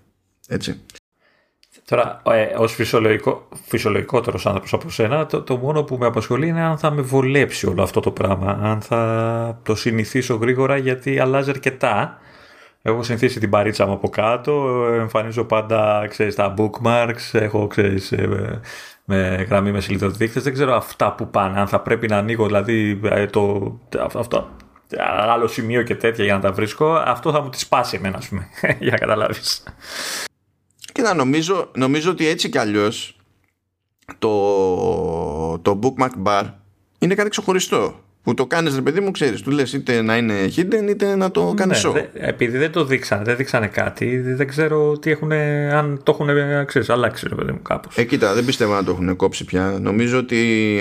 Δηλαδή, στην ουσία έχουν πειράξει το, την μπάρα που είχαν για τα, για τα tabs που έτσι κι αλλιώς αυτή η μπάρα δεν, ήταν, δεν ταυτίζεται με την μπάρα που έχουν για τα bookmarks στο UI. Ναι, ναι. Είναι διαφορετικά πράγματα. Μου φαίνεται λίγο κουφό ας πούμε, να έχουν αποφασίσει ότι το κόβουμε, ξέρω εγώ. Ε, εννοείται βέβαια ότι όλο αυτό το design βολεύει πάρα πολύ στις συσκευές με μικρές οθόνες. Δηλαδή 13 Mac, τα iPad, ε, και το iPhone. Ε, νομίζω θα, θα, θα βολέψει ότι αυτό που λες, ότι θα εμφανίζει πολύ περισσότερο το περιεχόμενο, κατευθείαν, ξέρετε, θα, θα σου κρύβει η οθόνη σε, αυτές, σε αυτά τα μηχανήματα. Τώρα εντάξει για το που λέει integrated ε, smart search field, ναι, μα έτσι κι αλλιώς το address πάρει είναι και search field. Τώρα δεν ξέρω γιατί το λένε τώρα ως κάτι νέο αυτό, σαν λειτουργία δηλαδή. Μάλλον Αλλά... όλο αυτό που είπες ότι κάθε tab γίνεται search ε, και web ε. Ναι, ok. Okay. Μάλλον, μάλλον, αυτό, μάλλον αυτό εννοούν. Το, το άλλο, το αρκετά σημαντικό, έτσι όπως μου φαίνεται εμένα τουλάχιστον, είναι τα λεγόμενα tab groups. Αυτό δεν είναι λίγη εξήγηση. Λοιπόν, έχουμε ανοιχτό Safari και έχουμε 8.000 tabs. Με τα tab groups εξακολουθούμε να έχουμε ανοιχτά 8.000 tabs αλλά τα έχουμε χωρίσει με ό,τι λογική θεωρούμε εμείς, θεματικά ξέρω εγώ ότι να είναι, σε, σε κάποια γκρουπάκια. Και τι γίνεται; Αν διαλέξουμε ένα group που έχει συγκεκριμένα tabs μέσα, αυτά που το έχουμε πει εμείς, τότε μας εμφανίζει αυτά τα tabs. Τα άλλα δεν μας τα εμφανίζει, αλλά είναι εκεί. Και είναι φορτωμένα, δεν είναι σαν να τα κλείσαμε. Και υποτίθεται ότι αυτά τα groups συγχρονίζονται κανονικά μέσω iCloud και σε άλλες συσκευές, όπως έτσι κι αλλιώς συγχρονίζονταν τα, τα όποια tabs για υπήρχαν ανοιγμένα, ρε παιδί μου. Δηλαδή δεν είναι περίεργο. Απλά εκτός από, το, από, τα, από τις σελίδες που είχαμε ανοιγμένες, στην ουσία θα συγχρονίσει πλέον και την ομαδοποίηση. Και θα υπάρχει drop-down menu που θα μπορούμε να διαλέγουμε από εκεί πέρα το όποιο group κτλ. Τώρα, αν μέσα σε ένα group αποφασίσουμε ότι κλείνουμε ένα, ε, μια σελίδα, κλείνουμε ένα tab και αυτή η αλλαγή κανονικά θα συγχρονίζεται και στις υπόλοιπες συσκευές και, και τα λοιπά. Αυτό στην ουσία δεν αλλάζει το τι γίνεται στον browser ως browser, αλλάζει το τι βλέπουμε εμείς ώστε αν έχουμε πάρα πολλά ανοιχτά, να γλιτώνουμε χώρο, να είναι πιο εύκολο να δούμε τους στήλους των tabs και τα λοιπά, μέχρι να χρειαστούμε τα άλλα. Κάπως έτσι. Πώς το, Ένα θέμα οργάνωσης είναι έτσι. Ναι, ναι, ναι, ναι. Είναι θέμα οργάνωσης. Βάζεις τα porn sites σε ένα group, βάζεις τη δουλειά σε άλλο. Έτσι, να μην μπλέκουμε. Δεν, κα, δεν καταλαβαίνω γιατί είναι διαφορετικά groups αυτά. Ανάλογα η δουλειά σου έχει. Η δουλειά δεν είναι ντροπή. Ε. Όχι, δεν είναι. Δεν είναι. Αλλά τα, τα ξεχωρίζεις εκτός πια αν είναι τόσο πολλή δουλειά. Οπότε σε αυτόν στη δουλειά, οπότε ενώνονται οι δύο ομάδες. Ή μπορείς, ρε παιδί μου, ξέρεις, να έχεις να έχεις το front end του, του Pornhub στη μία, στο ένα group και το back end στο, στο άλλο. Εντάξει, εννοείται έχω βάλει explicit σε αυτό το επεισόδιο γιατί θα μας κάσουν όλα στη μούρη. okay. Για σιγουριά, για σιγουριά. Ε, άμα είναι αρχίσω να βρίζω κανονικά δηλαδή. Εντάξει, άμα δεν, τώρα που κοίτα, αυτό μας έχει πάρει μπάλα, κάνω τι νομίζεις. Λοιπόν, θα, α, επίσης θα έχουμε καστομιές στο start page και σε iPhone και σε iPad γιατί πριν δεν πολύ έπαιζε. Δηλαδή είχαμε σε Mac αλλά δεν υπήρχε mm. ίδια ελευθερία σε, σε iPhone και iPad ειδικά σε iPhone δε. όπου υποτίθεται ότι μπορούμε να, να βάλουμε το αν θα μας δείχνει και πού θα μας δείχνει ε, site που επισκεπτόμαστε ε, συχνά που θα μας δείχνει τα favorites αν θα μας δείχνει το, την αναφορά το privacy report και τα λοιπά και που με ποια σειρά και τέτοια παιδί μου θα μπορούμε να τα και shared with you σε suggestions θα μπορούμε να το πούμε αυτό δείχνει το, αυτό μην το δείχνεις ή αυτό δείχνει το εκεί πέρα, αυτό βάλει το κατά απ' άλλο που γινόταν σε βάζεις, Safari για Mac. Θα βάζεις και φόντο. Αλλά πού να ξέρεις εσύ, μόνο μαύρο έχεις εσύ. Καλά, εννοείται ότι και, δηλαδή και στο Mac που έχει επιλογή. Εννοείται, δεν βάζω εγώ τώρα χρωματιστές ideas από πίσω στο start page. Είναι, σπάγαλο. Ε, και αν θυμάμαι καλά, το start page αυτό ήρθε σχετικά πρόσφατα στο Mac, έτσι. Δεν ήρθε από την αρχή του Big Sur τα, από τα τελευταία updates νομίζω του Safari ήταν που φέρανε custom, customized uh, start page. Δεν, δεν θυμάμαι πότε άρχισε αυτό το πράγμα. Αυτό που θυμάμαι είναι ότι πέρασα μεγάλη περίοδο που ήταν μπαγκαρισμένο το sorting και δεν είχε σημασία τι, τι sorting προσπάθησα να φτιάξω, απλά με αγνούσε. Καλά, αυτό μπορεί να το κάνει και επίτηδες. Ε. Εντάξει, ok, okay, ναι, το δέχομαι. το δέχομαι. Λοιπόν, λέει New Privacy Protections. Λέει Intelligent Tracking Prevention. Ε, και στην ουσία αυτό γινόταν έτσι κι αλλιώς. Ε, αλλά υποτίθεται ότι τώρα προσπαθεί και κόβει περισσότερο την πρόσβαση στη, στην IP. Επίσης κάνει αυτόματο πέρασμα σε HTTPS. Αν δηλαδή ε, πάμε σε ένα site ε, με, με URL που δεν είναι HTTPS και είναι HTTP αλλά καταλάβει ο Safari ότι το site αυτό έχει και εκδοχή HTTPS, τότε πηγαίνει και φορτώνει το HTTPS μόνο του. Ok, okay, καλό αυτό. Διότι αν όντως, δηλαδή, αν σε ένα site εμείς. Μπορεί να έχουμε ένα bookmark, το παιδί μου, που είναι παλιό. Και δεν έχει αλλάξει το γενικό το URL, το παιδί μου, ή το domain. Αλλά έχει γίνει HTTPS και εμείς όταν το είχαμε σώσει προαιώνων, ξέρω εγώ, ήταν HTTP. Αν δεν φτιάχναμε το bookmark εκ νέου, αν δεν το κάναμε edit ή δεν κάναμε καινούριο bookmark με το HTTPS, τότε εμείς πάντα θα πηγαίναμε στο HTTP. Ε, τώρα σε αυτή την περίπτωση, ας πούμε, στα τυφλά θα το γυρνάει το Safari και εμείς δεν θα χρειάζεται να κάνουμε τίποτα. Λέει τώρα, ε, μπορούμε να αλλάζουμε tabs με swipe στο tab bar. Αυτό βασικά ε, είναι, εντάξει, προφανώς είναι περισσότερο στο iPhone αυτό το πράγμα δεν ξέρω γιατί δεν το έχω σημειώσει αυτό, θα πρέπει να το έχω σημειώσει. Και στο ε, iPad θα είναι χρήσιμο. Αυτό που νομίζω δεν είπες είναι ότι το, ε, το Tab αυτό δεν είναι πλέον κάτω. Στο, στο iPhone ναι. Α, ok. Okay. Ε, στο Mac είναι κανονικά πάνω ψηλά. Okay. Ναι, ναι, και σε, στο... και σε iPad και τα λοιπά. Αλλά η, γενικά το tab bar, παύλα, address bar και τα λοιπά είναι κάτω σε, σε iPhone και όταν κάνουμε scroll θα εξαφανίζεται και όταν θέλουμε να εμφανιστεί θα κάνουμε tap κάτω, το οποίο ελπίζω να λειτουργεί καλύτερα από ότι λειτουργεί το tap προς τα κάτω για να μην εμφανίσει τώρα τις επιλογές για τις καρτέλες κτλ. Για να υπάρχει μια κάποια αξιοπιστία. Αυτό θα βοηθήσει βασικά και με δεδομένο, ξέρεις, το, το μέγεθος κάποιων συσκευών κτλ. Διότι θα υπάρχει ελπίδα να, να βάλεις άλλη διεύθυνση. Ε, ε, είναι πιο κοντά και στον αντίχειρα το έτσι, οπότε... Ναι, ναι. Και αντίστοιχα θα είναι πιο εύκολο να πεις ότι πηγαίνω από, από tab σε tab και υποτίθεται ότι με swipe πηγαίνει αριστερά-δεξιά στα ανοιχτά τα tabs και αν φτάσεις τέρμα, παιδί μου, που είναι ίσως στο τελευταίο tab και κάνεις ξανά swipe, τότε ανοίγει καινούριο page. Πάλι σε γλιτώνει από το να χρειαστεί να κάνεις αυτή τη διαδικασία με δύο χέρια. Αυτό θα είναι χρήσιμο να το, αυτό θα είναι χρήσιμο να το δοκιμάσεις εσύ που έχεις πιο μεγάλη οθόνη. Καλά και εμένα θεωρώ ότι είναι. Ε, να δούμε όντως αν βολεύει. Ναι, καλά, σίγουρα. Κοίτα, να σου πω, δεν ξέρω πόσο θα βολεύει, αλλά σίγουρα θα βολεύει περισσότερο από αυτό που ισχύει τώρα. Που υποτίθεται ότι πρέπει να κάνω ταξίδι, να πάω μέχρι πάνω. Ή να χρησιμοποιήσω reachability για να βρεθούμε στη μέση, ξέρω εγώ, κάπως έτσι. Με την Πο, ποτέ όμως έτσι. Ποτέ, ποτέ reachability. Λοιπόν, Sky pull to refresh και φαίνεται να είναι για iPhone και, και iPad. Για Mac δεν το πολύ κόβω και δεν μου βγάζει και συγκλονιστικό νόημα. Δεν τα λέμε τώρα. Εντάξει, okay. Αυτή η λειτουργία είναι πιο χρήσιμη από ό,τι ακούγεται. Σωστά. Ειδικά σε τηλέφωνο.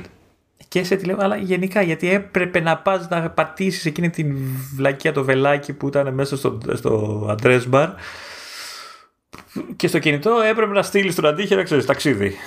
Ε, αλλά και δηλαδή τώρα είναι πολύ, πολύ, και είναι και πιο λογικό κολλάει με, την, με το υπόλοιπο σύστημα που αυτό το, αυτό το gesture υπάρχει σχεδόν παντού ρε παιδί μου όπου είναι να κάνεις refresh υπάρχει αυτό το gesture ναι είναι πιο χρήσιμο ναι Επιπλέον, σκάνε web extensions, δηλαδή plugins και τέτοια, έτσι, ε, σε iOS. Ε, διότι δεν υπήρχαν πριν αυτά. Δηλαδή σε Mac μπορείς να τα κάνεις αυτά, αλλά σε, σε iOS και φαντάζομαι κατ' επέκταση σε iPadOS δεν γίνεται να το κάνεις αυτό το πράγμα. Τώρα, άκουγα μια συζήτηση σχετικά, διότι υποτίθεται ότι τα web extensions είναι κάτι που υποστηρίζει από πέρυσι η Apple και ε, δίνουν το περιθώριο και σε κάποιο developer να πάρει κάποιο plugin που έχει φτιάξει για άλλον browser, για Chrome, ξέρω εγώ, έτσι κτλ. Ε, να, να, πρέπει να κάνει λίγη δουλειά για να υποστηρίξει Safari, αλλά δεν ξεκινάει από το μηδέν, δεν είναι ότι το χτίζει, ξέρεις, τελείως από, το, από την αρχή. Και όπως και να το κάνεις, ξέρεις πόσο μεγάλος στόχος ας πούμε είναι ο Safari για Mac.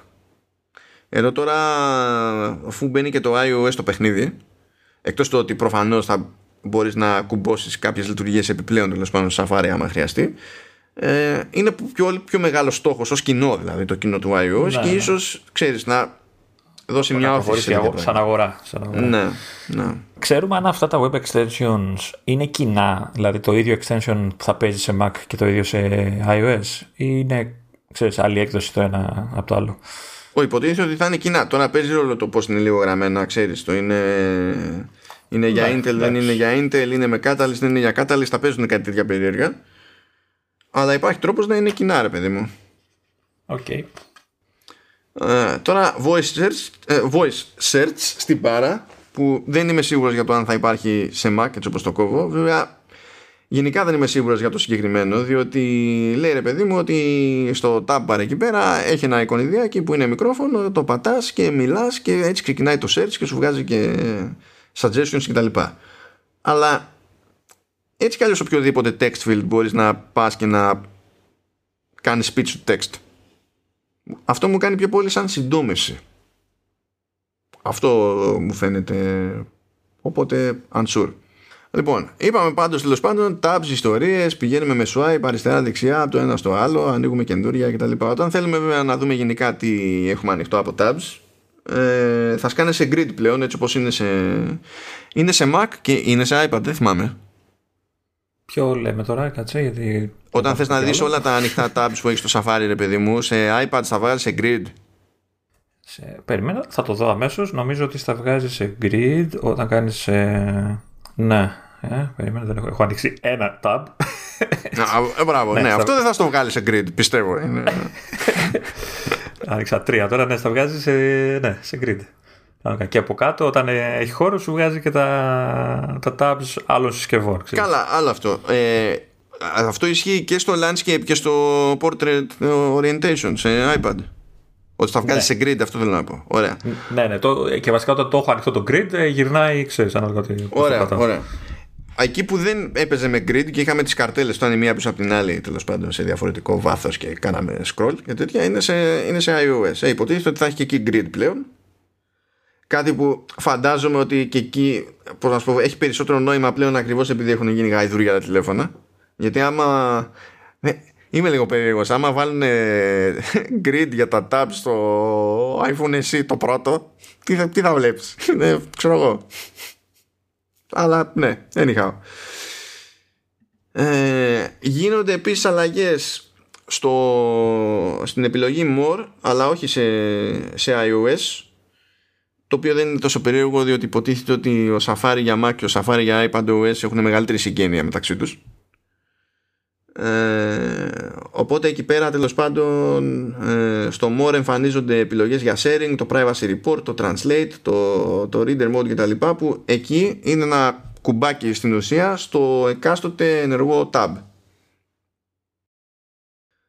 Καλά τώρα το ότι το κάθε tab είναι πιο στρογγυλεμένο και τα λοιπά εντάξει μην το, αυτό, το, αυτό που είναι πιο, πιο σημαντικό κατ' εμές σε αυτή την περίπτωση είναι ότι ε, αλλάζουν γιατί παλιότερα ρε παιδί μου τα tabs είχαν στην ουσία σταθερό σταθερό μέγεθος. Το ίδιο το tab στην μπάρα με τα tabs.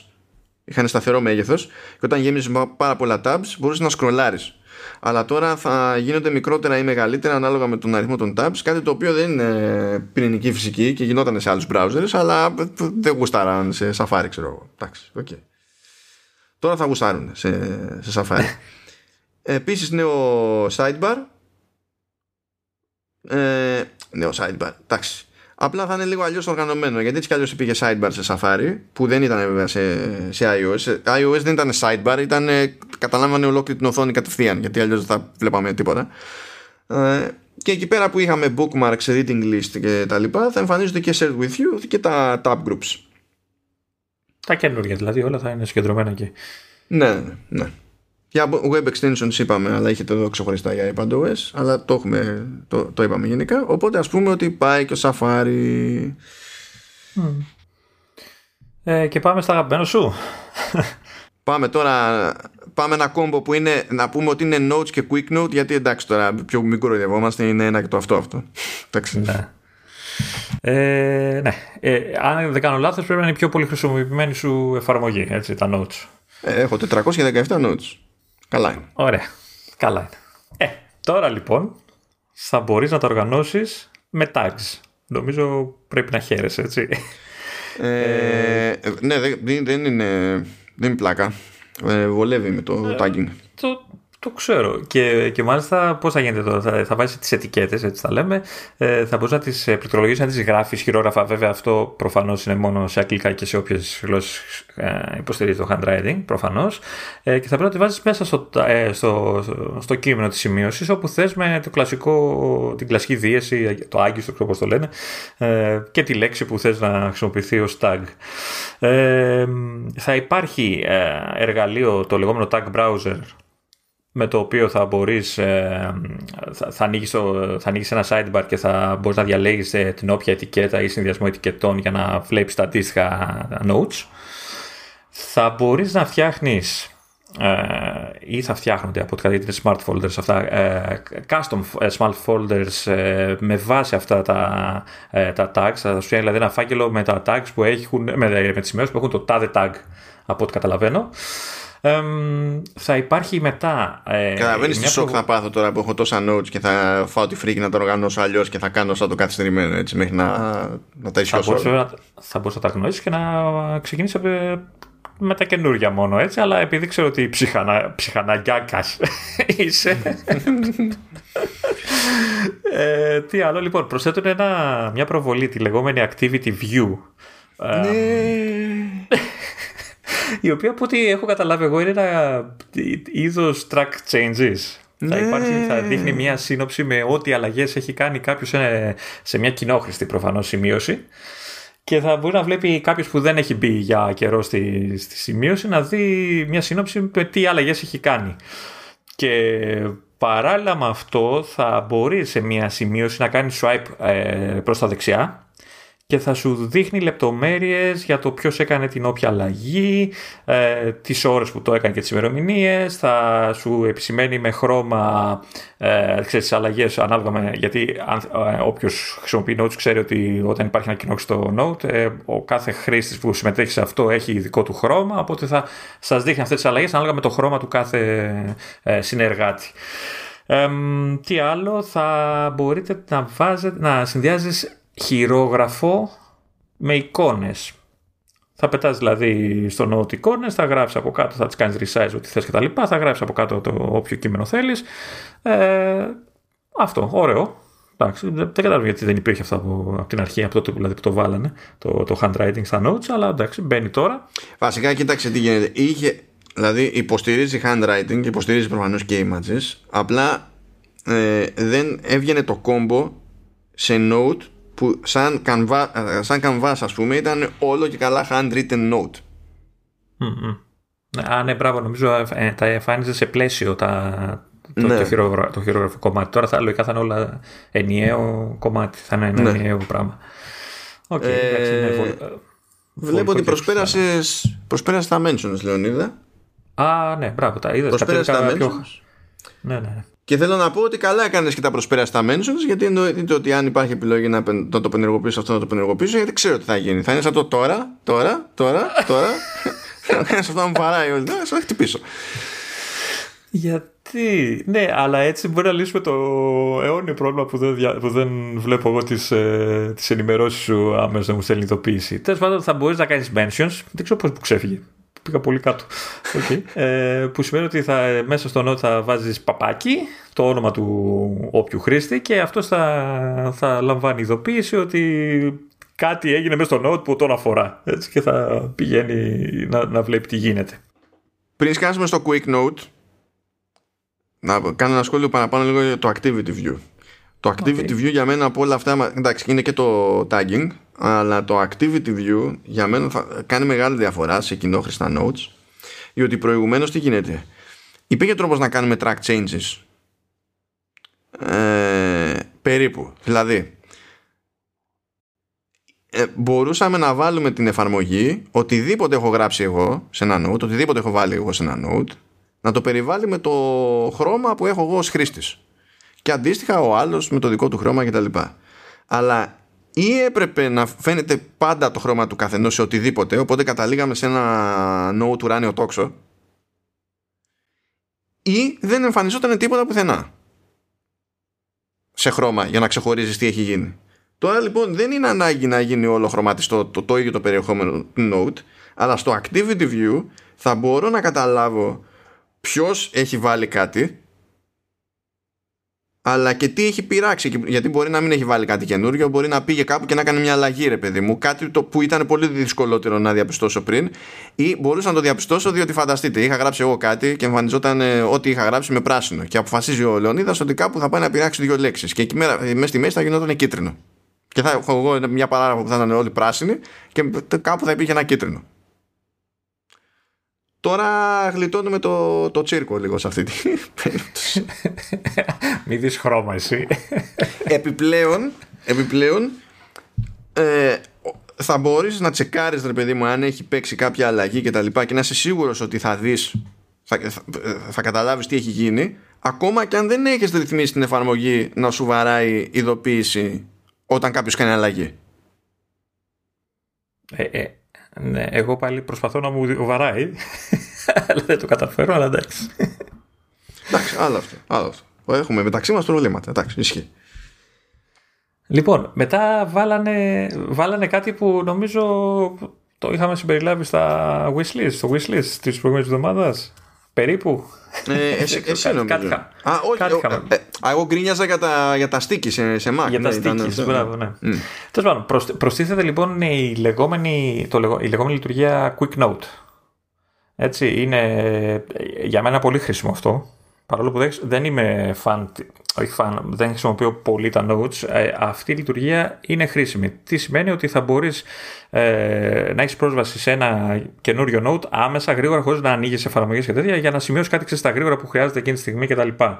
Ε, για να το κάνεις αυτό ε, υποστηρίζεται καινούριο, καινούριο gesture και ε, κάνεις swipe ε, από ό,τι κατάλαβα από την κάτω δεξιά γωνία της οθόνης ναι, τουλάχιστον σε, σε iPad. Έτσι, γιατί σε Mac μπορείς να έχεις keyboard shortcut, ξέρω εγώ, hot ε, corners και, και, στο τα λες παρακάτω θα, δεν, δεν με αφήνεις να, να απλώσω το ταλέντο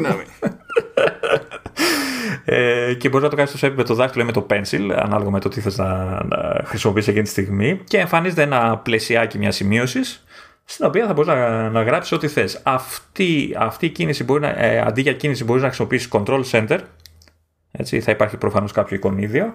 Ε, βέβαια δεν ξέρω πόσο χρήσιμο είναι ε, στη λογική αυτής της λειτουργίας να, να ανοίγεις τώρα Control Center και θα υπάρχει και, και Keyboard Shortcut το οποίο μάλλον είναι ίσως πιο χρήσιμο ειδικά όταν ε, έχεις συσκευή με πληκτρολόγιο μπροστά σου να μην χρειάζεται να, να σηκώνεις τα χέρια σου από το πληκτρολόγιο κτλ. Ε, η, αυτή η λειτουργία θα υπάρχει σε όλες τις συσκευές, αλλά με την εξής διαφορά ότι στο iOS, στα iPhone δεν θα μπορείς να, χρησιμο... να, να δημιουργείς Quick Notes αλλά θα μπορείς να βλέπεις ότι Quick Notes έχεις ε, δημιουργήσει από άλλες συσκευές. Σωστά, δεν το καταλαβαίνω αυτό; Καλά, δεν το λέω. ναι, ναι. Και νομίζω ότι θα μπορείς, επειδή στη τελική note είναι, δηλαδή θα σκάνε στην εφαρμογή notes από ό,τι έχω καταλάβει, ότι θα μπορείς να τα πειράξεις, να κάνεις κανένα edit αλλά σίγουρα δεν μπορείς να ξεκινήσεις τη δημιουργία από εκεί πέρα. Ε, πάμε σε αυτό που είπε ο Μάνος πριν ότι σε Mac θα μπορείς να, να χρησιμοποιείς και το πληκτρολόγιο και το control center αλλά και να ορίσεις ένα hot corner την, την κλασική αυτή λειτουργία που έχει ο Mac χρόνια τώρα που ακουμπάς, πας μάλλον το ποντίκι σε μία από τις γωνίες της οθόνης και έχεις ορίσει να κάνει κάποια λειτουργία όταν φτάνεις σε αυτό το σημείο οπότε θα μπορείς να ορίζεις ε, να ανοίγει quick note εκεί ε, χρήσιμο θα θα χρησιμοποιήσω ένα corner επιτέλους. Έχω ένα μόνο. ωραία. Ε, το άλλο χρήσιμο, και αυτό ίσως είναι το πιο βασικό, είναι ότι αυτή τη λειτουργία δεν χρειάζεται να είσαι σε συγκεκριμένο σημείο στο σύστημα. Έτσι, θα μπορείς να, να, να, να ενεργοποιήσεις και να ανοίγεις έναν quick note όπου και αν είσαι στο σύστημα. Είτε είσαι στο home screen, είτε είσαι σε κάποια εφαρμογή, είτε στο iPad, ξέρω εγώ, βλέπεις δύο εφαρμογές σε split view κτλ θα μπορείς με την κίνηση, στο shortcut κτλ. να ανοίγεις ε, ε, το quick note και να σημειώνεις προφανώς ανάλογα με το τι ξέρω εγώ, βλέπεις π.χ. στο Safari κτλ. Ε, θα μπορείς επίσης να, να γράψεις όπως θες. Αυτό από ό,τι καταλαβαίνω εννοεί με pencil να σχεδιάζεις ή να γράψεις με το πληκτρολόγιο κτλ. Ναι, στην περίπτωση του iPad βασικά που έχει όλες αυτές τις ναι. επιλογές. Έτσι. Ναι, ναι. Ναι, ε, εννοείται ότι το παραθυράκι του Quick Note θα είναι προσαρμόσιμο, θα μπορείς να αλλάξεις το μέγεθος στη θέση του, να το, μπορείς να το κρύβεις ε, στα πλάγια ώστε να μην σε ενοχλεί όσο κοιτάς κάτι άλλο από πίσω κτλ. Και, και, να το ξαναφέρεις μετά για να, συμπλη, να συμπληρώσεις ό,τι είναι να συμπληρώσεις στο, στο Note σου. Ε, τώρα, θα μπορείς λέει να προσθέτεις ε, συνδέσμους, links από κάποια εφαρμογή στο Quick Note για να δημιουργήσεις λέει περιεχόμενο. Ε, εννοεί τώρα ε, ότι θα έχεις γράψει κάποια πράγματα και θα προσθέτεις το link για να δώσεις περισσότερο, περισσότερη επεξήγηση του περιεχομένου που έχεις γράψει, κάτι τέτοιο καταλαβαίνω. Καλά τώρα αυτό το φέρνει πιο πολύ σαν παράδειγμα, ρε παιδί μου, ότι μπορεί να γράψεις κάτι σε ένα note και να χρειάζεται και να πετάξεις ένα link μέσα, πετάς ξέρω ένα, ένα, ένα link από ένα τέτοιο. Εντάξει. Το θέμα είναι τι γίνεται μετά. Το μετά, να σου πω την αλήθεια, αυτό διαβάζω τώρα, προσπαθώ να το καταλάβω τι λέει. Λοιπόν, θέλω, θέλω να σου περιγράψω ένα σενάριο για να, και να, να σε βοηθήσω να το καταλάβεις. Okay. Αφού το έχουμε δεχτεί τώρα, έτσι, το πάμε. Mm-hmm. We'll roll with it.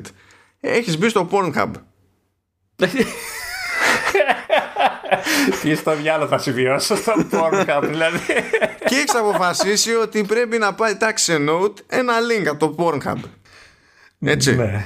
Ωραία. Το, το πετάς το link αυτό. Το, το, το, το κρατάς με quick note. Τέλεια. Έτσι. Τέλεια. Okay. Τέλεια. Το ξεχνάς βράδερφε. Τέλεια. Το αφήνεις. Κάνεις κάτι άλλο μετά. Και έχετε κάποια ώρα και ξαναμπαίνεις στο Pornhub. Και σου λέει τότε το σύστημα. Α, υπάρχει ένα link από το Pornhub σε, σε note. Ας εμφανίσω στο, στο πλάι το note που έχει το σχετικό link για να το έχει άλλος πρόχειρο. Αυτό τώρα ανάλογα με το τι παρέα έχεις δίπλα και το, το τι link θα έχεις σώσει Καταλαβαίνεις. Δεν ξέρω, μπορεί να δημιουργηθούν παρεξηγήσεις. Αλλά το κόνσεπτ είναι αυτό. Είναι ότι στην ουσία όταν επιστρέφεις εκεί από που πήρες το, το σύνδεσμο που έβαλες στο Note ε, στην ουσία σου πετάει παραθυράκι που είναι συντόμευση για το αντίστοιχο Note ώστε αν θέλεις να συμπληρώσεις κάτι σχετικό ή τα λοιπά, ή να σου θυμίσει ότι έχεις κρατήσει κάποιο link από εκεί πέρα, να μην χρειάζεται εσύ να κάνεις κάποια άλλη κίνηση. Είναι σαν να κάνει ένα overlay, ρε παιδί μου, σαν ναι, ναι, υπενθύμηση, ας το πούμε. Έτσι. Στη συγκεκριμένη περίπτωση να σου θυμίσει να το σβήσεις με γίνεις ρόμπα. ναι, ναι. και λοιπόν, και έχει άλλο ένα, το, το λεγόμενο persistent highlights. Ε, το οποίο από ό,τι καταλαβαίνω θα πηγαίνει σε ένα site στο Safari, θα κάνεις highlight κείμενο οι, εικόνες και θα, αυτές θα, αυτά θα προστίθενται αυτόματα, αυτόματα απευθείας τέλος πάντων στο στο, Note. Τώρα δεν ξέρω αν θα, όπως θα το κάνεις καλά, θα σου εμφανίζει κάποιο UI, κάποια, κάποιο κουμπάκι ή κάτι για να το στείλεις ε, στο Note. Δηλαδή, θα, από ό,τι κατάλαβα, δεν θα χρειάζεται να πατάς το share, ε, το share button. Δηλαδή, ναι, αλλά αυτό το persistent λίγο με, με μπερδεύει. Δηλαδή, αναρωτιέμαι αν επειδή ξέρει ότι έστω ότι έχω πάρει ένα code, ένα κομμάτι κείμενο τέλος πάντων και το έχω πετάξει σε quick note και αυτό για να το πετάξω σε quick note έτσι κι αλλιώς πρέπει να το κάνω πρώτα highlight έτσι. Ε, έτσι όπως το λέγα το, επειδή λέει persistent highlights ε, έχω μια υποψία ότι και καλά ρε παιδί μου όταν θα επιστρέφω στην ίδια σελίδα επειδή έχω κρατήσει ένα quote εγώ σε note ότι θα μου το δείχνει και πάλι να είναι highlighted. Ή, ή αυτό ή θα σε πηγαίνει στο σημείο που ήταν το, το quote κάτι τέτοιο νομίζω το, το ψηλοδείξαν αυτό στην παρουσίαση ότι μπαίνεις πάλι στη σελίδα και σε πάει στο σημείο που έκανες το, το copy τέλος πάντων στο Note. Κάτι τέτοιο. Και δεν ξέρω κιόλας αν μέσα στο Note μετά ε, έχει, ξέρεις, λειτουργεί και σαν link για να σε πάει από το Note, από το quote, ξέρεις, να το πατήσεις και να σε πάει στο αντίστοιχο site. Δεν ξέρω κι αν έχει κάτι τέτοιο σαν ε, λειτουργία. Τώρα όλα αυτά είναι για Mac και iPad έτσι δηλαδή το σε ναι. πηγαίνει εδώ, σε πηγαίνει εκεί και τα λοιπά εμφανίζεται ως υπενθύμεση overlay δεν υπάρχουν σε iPhone. Πρώτα απ' όλα τι δεν, δεν χωράνε αυτά πουθενά τι να σκάσει από το πλάι, τι να σου δείξει και τέτοια. Οπότε ναι. Αλλά γενικά στην ουσία υπάρχει είμαστε πλέον σε μια φάση, θα είμαστε που, σε μια φάση που μπορούμε να φτιάξουμε ένα note από οπουδήποτε και αν είμαστε στο σύστημα και να καταλήγει στην εφαρμογή Notes. Είναι γι' αυτό που έλεγα τις προάλλες ότι ναι, αλλά άμα θέλω κάτι μέσα στη μάπα μου, ξέρω εγώ, πρέπει να χρησιμοποιήσω την παμπάλια την εφαρμογή το Stickies που υπάρχει ακόμη στα utilities, αλλά ό,τι και να σημειώσω εκεί πέρα είναι, μένει εκεί πέρα. Ε, ορίστε, ορίστε. Πρέπει, α, αν παίζαμε στοίχημα σε αυτή την WWDC θα είχαμε πάει ψηλοκαλά. Ε, δεν θυμάμαι αν το Quick Note θα, έχει, θα έχεις πρόσβαση και από lock screen, ξέρεις, χωρίς να ξεκλειδώσεις το, ξέρω, το, το tablet. Ε, ε υπάρχει αντι, λειτουργία που σου αφήνει να κάνεις note, ε, όχι quick note, κανονικό note, ε, όταν έχεις το pencil ειδικά, ε, χωρίς να ξεκλειδώνεις την, ε, τη συσκευή. δεν ξέρω αν θα έχει κάτι αντίστοιχο και το quick note, που, α, και αυτό θα είναι χρήσιμο. ποια, στη, ποια θα ήταν η διαφορά όμως εκεί, σε σχέση με αυτό που ισχύει τώρα δηλαδή. Ότι θα το κάνεις χωρίς να ξεκλειδώσεις τη συσκευή σου. Δηλαδή, ε, ξέρεις, πατάς και κατευθείαν γράφεις ένα γρήγορο τηλέφωνο ξέρω, που ακούς που θες να σημειώσεις. Ναι, το, ναι, το κατάλαβα. Αλλά επειδή αυτό γίνεται τώρα με κανονικό note κατευθείαν. Ε... Ότι δεν θα ανοίξεις όλη την εφαρμογή γιατί ίσως είναι πιο γρήγορο σαν ε, ξεσεμφάνιση. Σαν, ε, α, α, τώρα, τώρα το κατάλαβα. Αυτό ναι, δεν ξέρω. Ναι. Okay. Όταν έχουμε μια συναρπαστική εφαρμογή. Maps! Maps που τα 80% δεν αφορούν εμάς. Ναι, βασικά δείξανε μερικά πράγματα που είναι όντως εντυπωσιακά, αλλά όχι απλά δεν αφορούν εμάς. Δηλαδή δεν αφορούν τη συντριπτική πλειοψηφία της ανθρωπότητας στον πλανήτη. Δηλαδή είναι. Δηλαδή οι τύποι έχουν κάνει τελείως άλλα 3D models ας πούμε για διάφορες πόλεις και όταν λέμε διάφορες πόλεις δηλαδή ε, ε, ε, βία να είναι 10 σε, σε όλο το, τον κόσμο ξέρω εγώ. Αλλά κάθονται και σου δείχνουν με ακρίβεια ε, σήματα stop ή όταν ε, υπάρχουν διασταυρώσεις που είναι σε διαφορετικό ύψος και τα λοιπά σου δείχνει ακριβώς αντί να είναι όλα flat. Έχει μεγαλύτερη λεπτομέρεια στο δρόμο σου δείχνει τις διαβάσεις και είναι πιο εύκολο να υπολογίσεις και όταν είσαι και, και με αμάξι αν είσαι στη σωστή πλευρά του, του δρόμου, τι σε περιμένει μπροστά σου κτλ. Αλλά όλα αυτά, όλα αυτά ξεκινάνε πάντα από εκεί πέρα τριγύρω στο Murica και καλά κρασιά. Εκεί που γέλασα λίγο είναι ότι θα έχει λέει και τρισδιάστατη τη γη, θα μπορείς να κάνεις zoom out κτλ. Όπως κάναμε στο Google Earth κάποτε για because reasons. και θα δείχνει λέει κάποια βουνά, κάποιες ερήμους, κάποια δάση με μεγαλύτερη λεπτομέρεια. Μπράβο, οκ. Okay. Τι να πω. Ε, περισσότερες ε, πληροφορίες όπως είπαμε τέλος πάντων για, για την οδήγηση. Θα έχει ξέρω εγώ ε, θα είναι σημειωμένες στις πόλεις που θα υποστηρίζονται αν και όταν και τα λοιπά ε, ε, λεωφορείο γράμμες ε, γράμμες για ποδηλάτες ναι. διάφορα τέτοια. Τώρα αν και πότε θα φτάσουν αυτά σε Ελλάδα θα σου ψυχή έτσι. Ποτέ τι, τι αναρωτιέσαι; Ε, ε, να θυμίσω ότι είναι η εφαρμογή που αρέσκεται να λέει όμικρον προορισμός σας, έτσι, όταν έχεις. Ναι, ναι, ναι, ναι. Όχι, δεν, κατα... δεν κατάλαβα. Σωστό μου ακούγεται εμένα. Το όμικρον προορισμός, ναι. Ναι, ναι. Δεν καταλαβαίνω. Κοίτα, να, να λέγε προορισμός όμικρον, να πω ότι κάπου έφτασε σε ένα όμικρον. Κάπου. Ναι. Ξέρω. Αυτό εννοεί εσύ. Απλά έχει τη λάθος σύνταξη. Ξέρεις, ναι, έχει κάνει ναι. το, το ανάποδο. Αυτό εννοεί όμως. Uh-huh. Λοιπόν, λέει εδώ Immersive Walking Directions. Και ισχύει μόνο σε iOS αυτό, από ό,τι φαίνεται. Αν και θα μπορούσε να ισχύει και σε iPadOS με το κατάλληλο iPad, αλλά δεν πειράζει καλύτερα με. Ε, ναι, εντάξει, δεν νομίζω να βόλευε να κουβαλάς τώρα. Ναι, ναι. λοιπόν, άλλο ένα πράγμα που εννοείται ότι δεν θα ισχύει, ξέρω εγώ, σχεδόν πουθενά, θα είναι εκεί πέρα στο Σαν Φρανσίσκο για πάρτι της Apple, ας πούμε, και μετά βλέπουμε. Λέει ρε παιδί μου ότι τέλος πάντων έχεις οδηγίες εκεί ως πεζός για να πας κάπου άμα σηκώσεις τη συσκευή και χρησιμοποιήσει την κάμερα, λειτουργεί εκεί με AR και σου δείχνει οδηγίες superimposed πάνω στην εικόνα, ρε παιδί, στο χώρο. Στρίψε εδώ. ναι, ναι, which is cute. Και υποτίθεται ότι κάποιες τέτοιες βελτιώσεις με AR και τα λοιπά θα έχουν και πάνω στις συγκοινωνίες. Σου λέει ότι βγαίνεις και καλά ρε παιδί μου από ένα σταθμό και λες τώρα πού είμαι, πού βρίσκομαι, μη είμαι σε λάθος χώρα, δεν έχω ιδέα να προσανατολιστώ και σου λέει σήκωσε ξέρω εγώ το τηλέφωνο βάλε την κάμερα εκεί πέρα και τσεκάρει τι κτίρια έχει τριγύρω αναγνωρίζει υποτίθεται τα κτίρια που είσαι και τον προσανατολισμό και τέτοια και σου βγάζει μετά σε AR σχετικές οδηγίες και τα λοιπά. Όλα αυτά φυσικά δεν ισχύουν για την πάρτι μας τα ξέρουμε αυτά. Λέει εδώ redesign transit. Δεν έχουμε transit στην Ελλάδα σε Apple Maps. Είναι πάρα πολύ δύσκολο από ό,τι φαίνεται. Δεν έχει καμία σημασία ε, άμα ξαναπάω ποτέ στο ε, ξέρω, Λονδίνο ή κάτι τέτοιο θα δω ότι πλέον στο, σε λεωφορεία και μετρό και τα λοιπά θα σου βαράει και υπενθύμηση για το πότε πρέπει να κατεβείς σε στάση. Χαριτωμένα όλα αυτά πάρα πολύ ωραία. Κάτι, κάτι τέτοια νομίζω κάνει το Waze δεν κάνει και το κάνει και στη χώρα μας. Ναι ναι εδώ πέρα ναι. Βασικά και Waze έχει πράγματα και ο Google Maps έχουν ένα μάτσο πράγματα που δεν κάνουν στην Ελλάδα τα, τα Maps. Ειδικά αυτό με το Transit που σκοτώνει γιατί οι πληροφορίες υπάρχουν. Ναι, δηλαδή ναι. δεν τις γεννάει η Google, τις παίρνει από. Πώς λέγεται το. Τη στάση, η οποία έχει αλλάξει πάλι όνομα, δεν θυμάμαι, από αυτό. δηλαδή. Έτσι, ε, από πού θα τις έπαιρνε και η Apple, δηλαδή τις φανταζόταν, από τη, θα τις έβλεπε σε κάποια κρυστάλλινη σφαίρα. Όχι, από εκεί. Δεν ξέρω τι διάλογο παίζει. Αυτό που παίζει είναι ότι μάλλον στους χάρτες που ξέρεις, συμβουλεύονται για να φτιάξουν το Apple Maps πρέπει να έχει εκεί τσάκιση το χαρτί, να έχει τρύπα, να έχει σκίσει, να έχει πέσει κανένας καφές και να έχει τάξει και να μην φαίνεται η χώρα μας. Ή, ή αυτό ή επειδή έχει τάξει δεν το, ναι. δεν το δέχεται η Apple. Θέλει να είναι jet, θέλει να είναι ναι. καθαρό. Γιατί οι κινήσεις που, ε, που, που κάνει χρόνια τώρα και η απογοήτευση που έχουμε και θα την πω στο τέλος ε, από τη φετινή παρουσίαση ε, δείχνει ότι απλά δεν ξέρει ότι υπάρχει η χώρα μας. Έτσι. Εντάξει, εδώ μερικές φορές αναρωτιόμαστε και εμείς για να είμαστε δίκαιοι έτσι. Ναι. Πώς, πώς ξέφυγα εγώ και πήγα ένα πιο κάτω στη λίστα και μου είπες ξέχασες τα mentions έτσι και αυτοί ξέρεις, έχουν τη λίστα με τις χώρες και απλά έκαναν σκορ παρα, παραπάνω από όσο έπρεπε και έχουν πάει, ξέρεις, έχουν, μας περάσαν, μας πήδηξαν. Αυτό ακριβώς, αυτό ακριβώς. Ειδικά αυτό το τελευταίο, αυτό.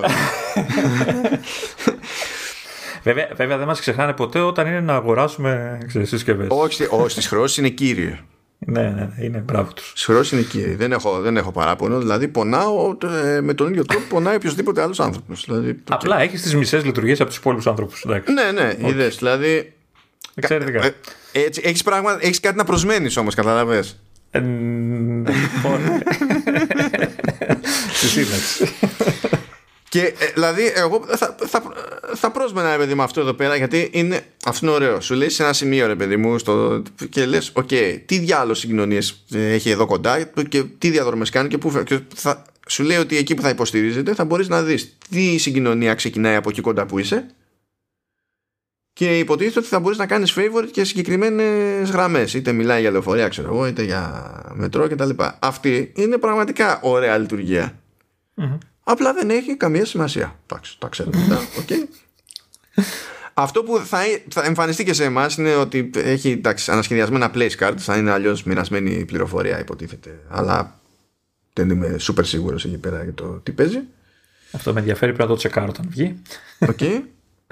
Τώρα λέει editorially curated guides, uh, guides home. Ε, αρχική, αρχική σελίδα εννοεί, μάλλον. Α, α, ότι και καλά θα είναι κάπου όλα μαζεμένα. Εντάξει, ναι. αυτό είναι μια οργάνωση.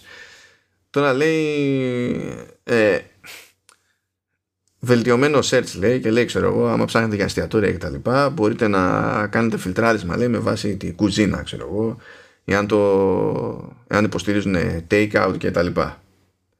Μ' αρέσει, μ αρέσει διότι φαντάζεστε ότι όλα αυτά είναι μαρκαρισμένα σωστά στις επιχειρήσεις. Πες ότι είναι. Το θέμα είναι ότι Α, α, έχω καιρό να δω, αλλά δεν νομίζω ότι έχει αλλάξει. Ότι όταν κάνεις search στα Apple Maps είναι λίγο στριφνό από την άποψη ότι πρέπει να, το, να βρεις, να, να φανταστείς πώς το έχουν γράψει ακριβώς. Δεν έχει την ελαστικότητα που έχουν στα Google Maps που το γράψεις όπως να και καταλαβαίνει τι, τι παίζει. Τώρα δεν ξέρω αν έχει βελτιωθεί γιατί του έχω καιρό να, να παίξω. Αλλά, ναι, αυτό είναι ναι. γενικότερο πρόβλημα που έχει το search σε εφαρμογές Apple. Γενικά. Ναι, ναι, ναι. Αυτό που θα πιάσει τόπο και ευτυχώς γιατί ήταν σπαστικό πριν, σου λέει ρε παιδί μου, κάνεις ένα search και υποτίθεται ότι ψάχνεις ε, στο κομμάτι του χάρτη που έχεις εκεί, ρε παιδί μου, μπροστά σου. Και θες να ψάξεις παραπέρα, ρε παιδί μου, και σέρνεις το χάρτη και πηγαίνεις κάπου αλλού. Ανανεώνονται αυτόματα τα αποτελέσματα. Ναι, ναι. Γιατί διαφορετικά πρέπει να σύρεις το χάρτη, να νιώσεις ότι το έστειλες αρκετά, να σου βγάλει μια επιλογή search here, να πατήσεις το κουμπί και να ξανακάνεις την ίδια αναζήτηση, αλλά σε διαφορετική περιοχή. Αυτό είναι καλούλι. Τώρα για...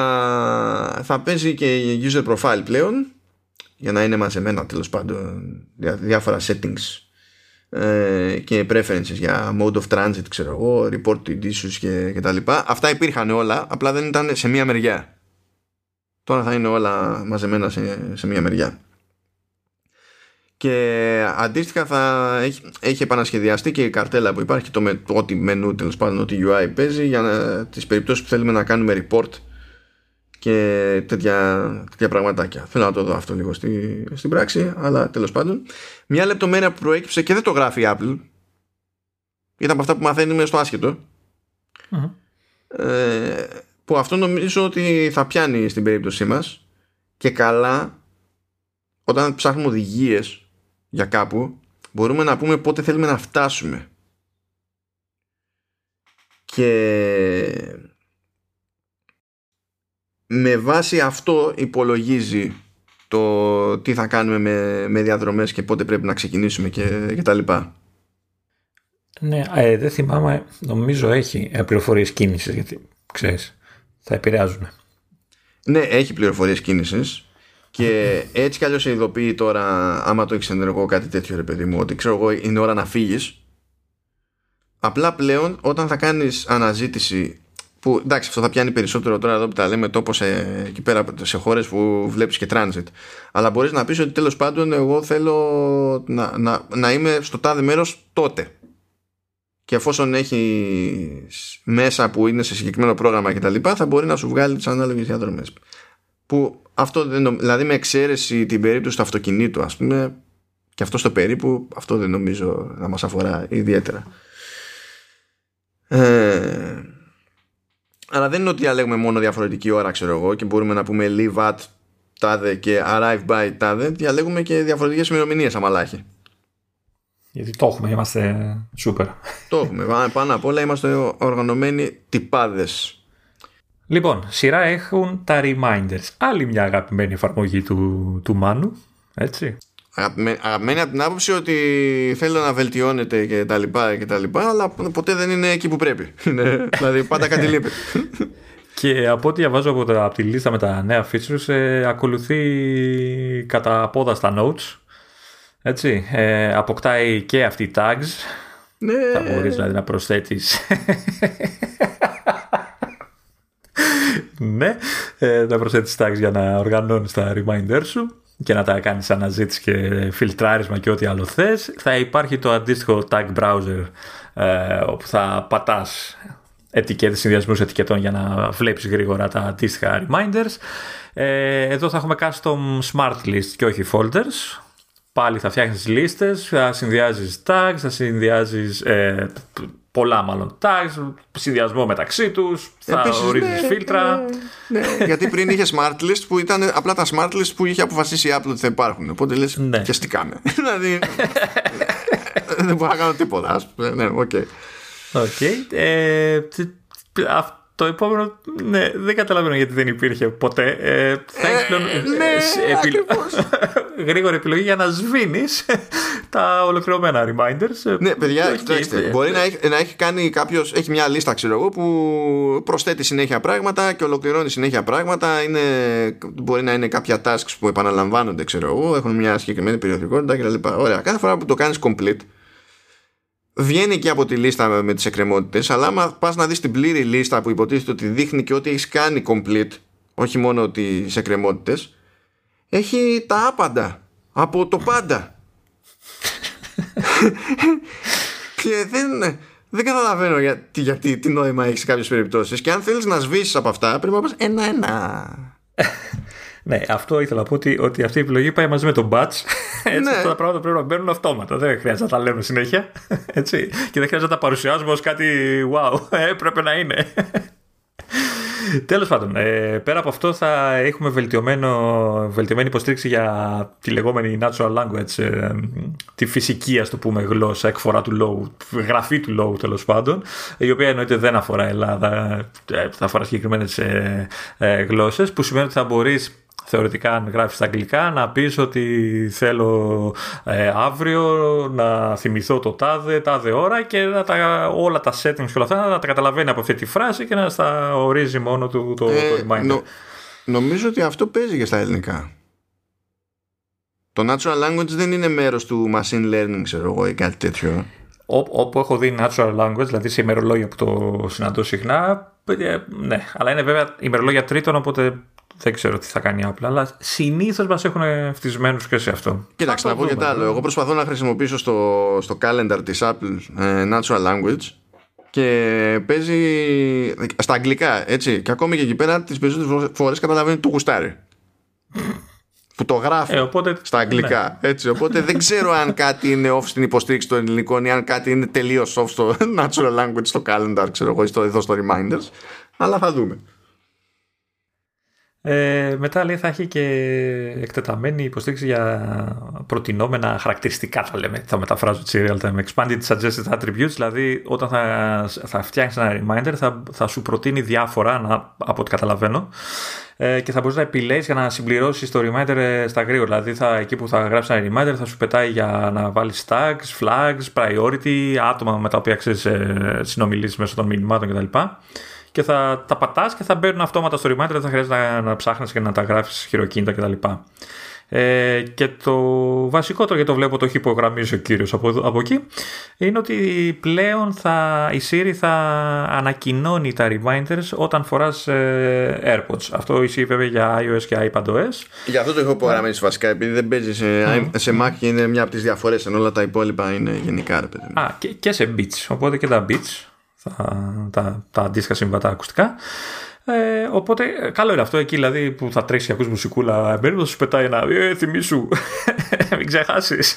Τα μακαρόνια να είναι.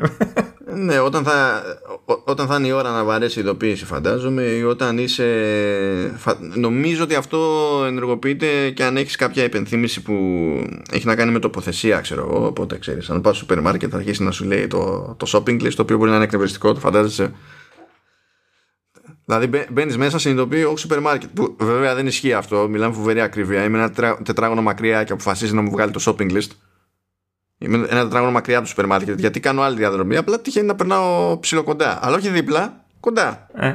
και αποφασίζει ότι ήρθε η ώρα να ενεργοποιήσει το, το Mason που έχω ρε παιδί μου για να μου πετάει τη λίστα. Ε, αν λειτουργεί έτσι και με το announce, Θα προσπαθώ εγώ να πάω στο σπίτι του ξαδέρφου και θα μου λέει ξύδι, αυγά, γάλα.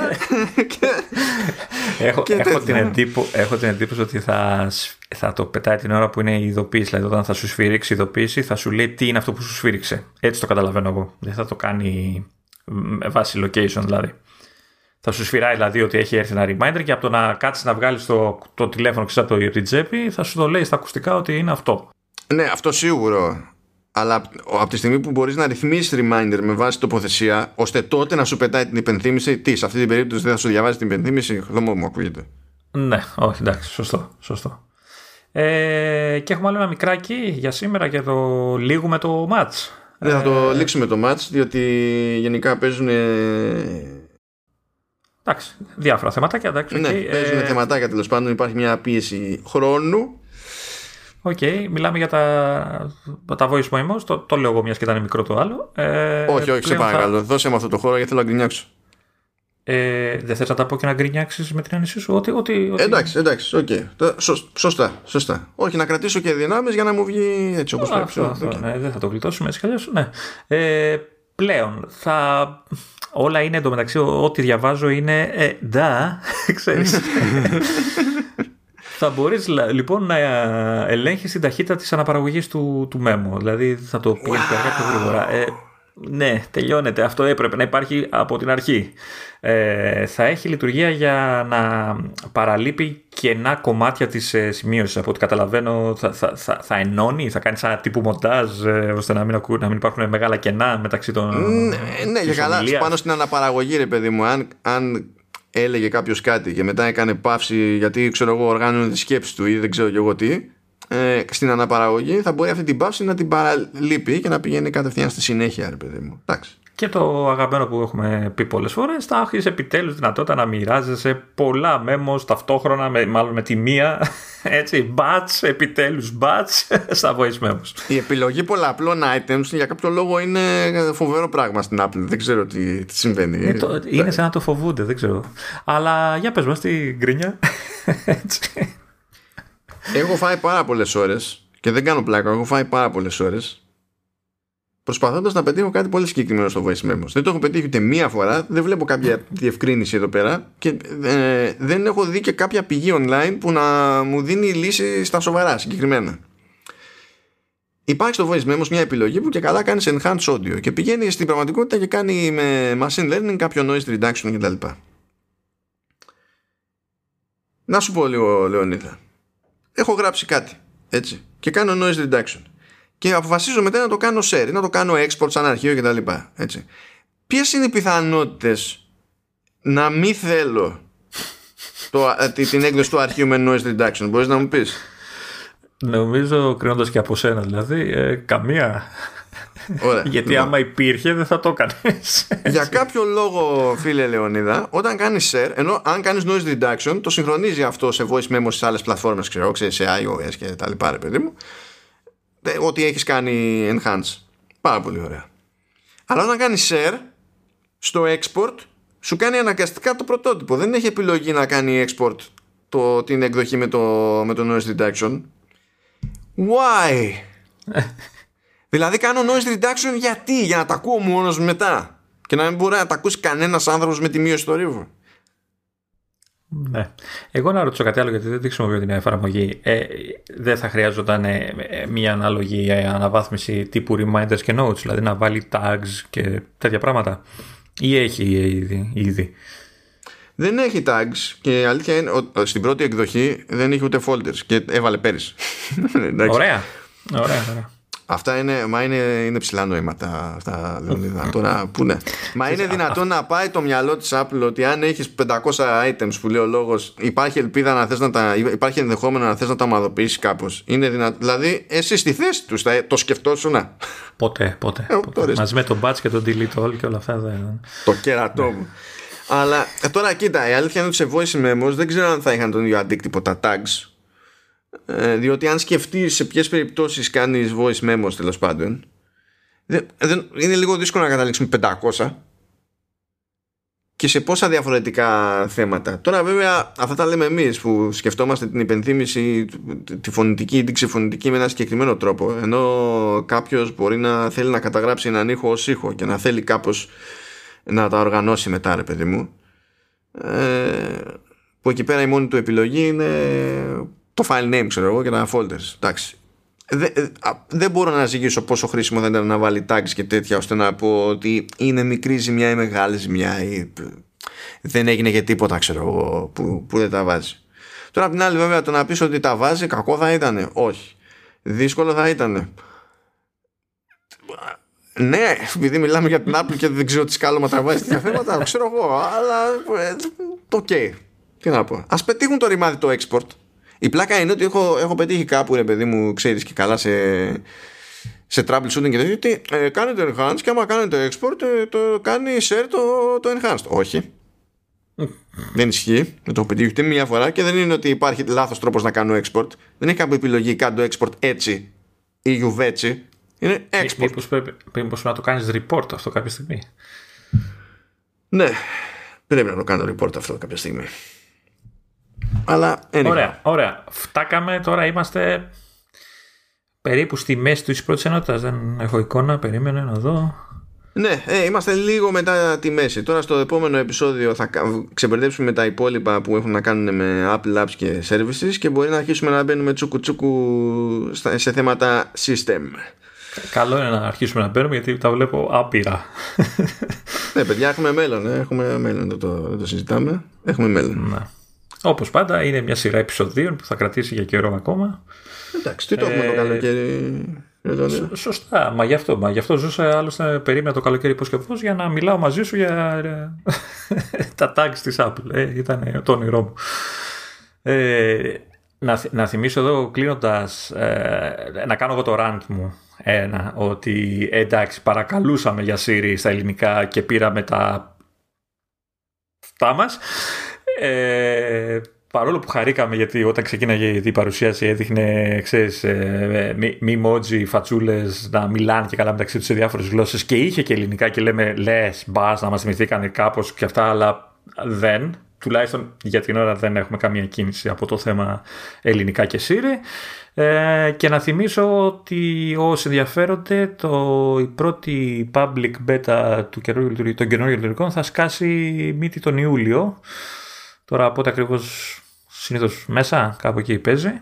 Όπου θα είναι, ξέρετε, μόλις, ξέρετε, μόλις σκάσει αυτή η beta, ειδικά σε Mac, θα σταματήσουν οι εκπομπές όλες, γιατί θα τη βάλει ο, από εκεί στο Mac του, θα καταρρεύσει όλα τα εφαρμογές που χρησιμοποιούμε για το podcast. Ο θα λιώσει ο Mac του, όσοι ήθεστε, οπότε καταλαβαίνετε, θα μιλάω μόνος μου, δεν θα με ακούει, δεν θα κάνουμε εκπομπές. Ναι, αν και πέρσι τη γλιτώσαμε. Ε, οπότε όσοι ενδιαφέρονται περιμένουν τον Ιούλιο να σκάσει. Βέβαια, να, να σας πω την αλήθεια, όχι ότι θα υπάρχει. Εγώ, εγώ προσωπικά, ειδικά αν έχεις μία συσκευή και είναι κινητό κτλ., ε, θα περίμενα να περάσουν κανένα δυο.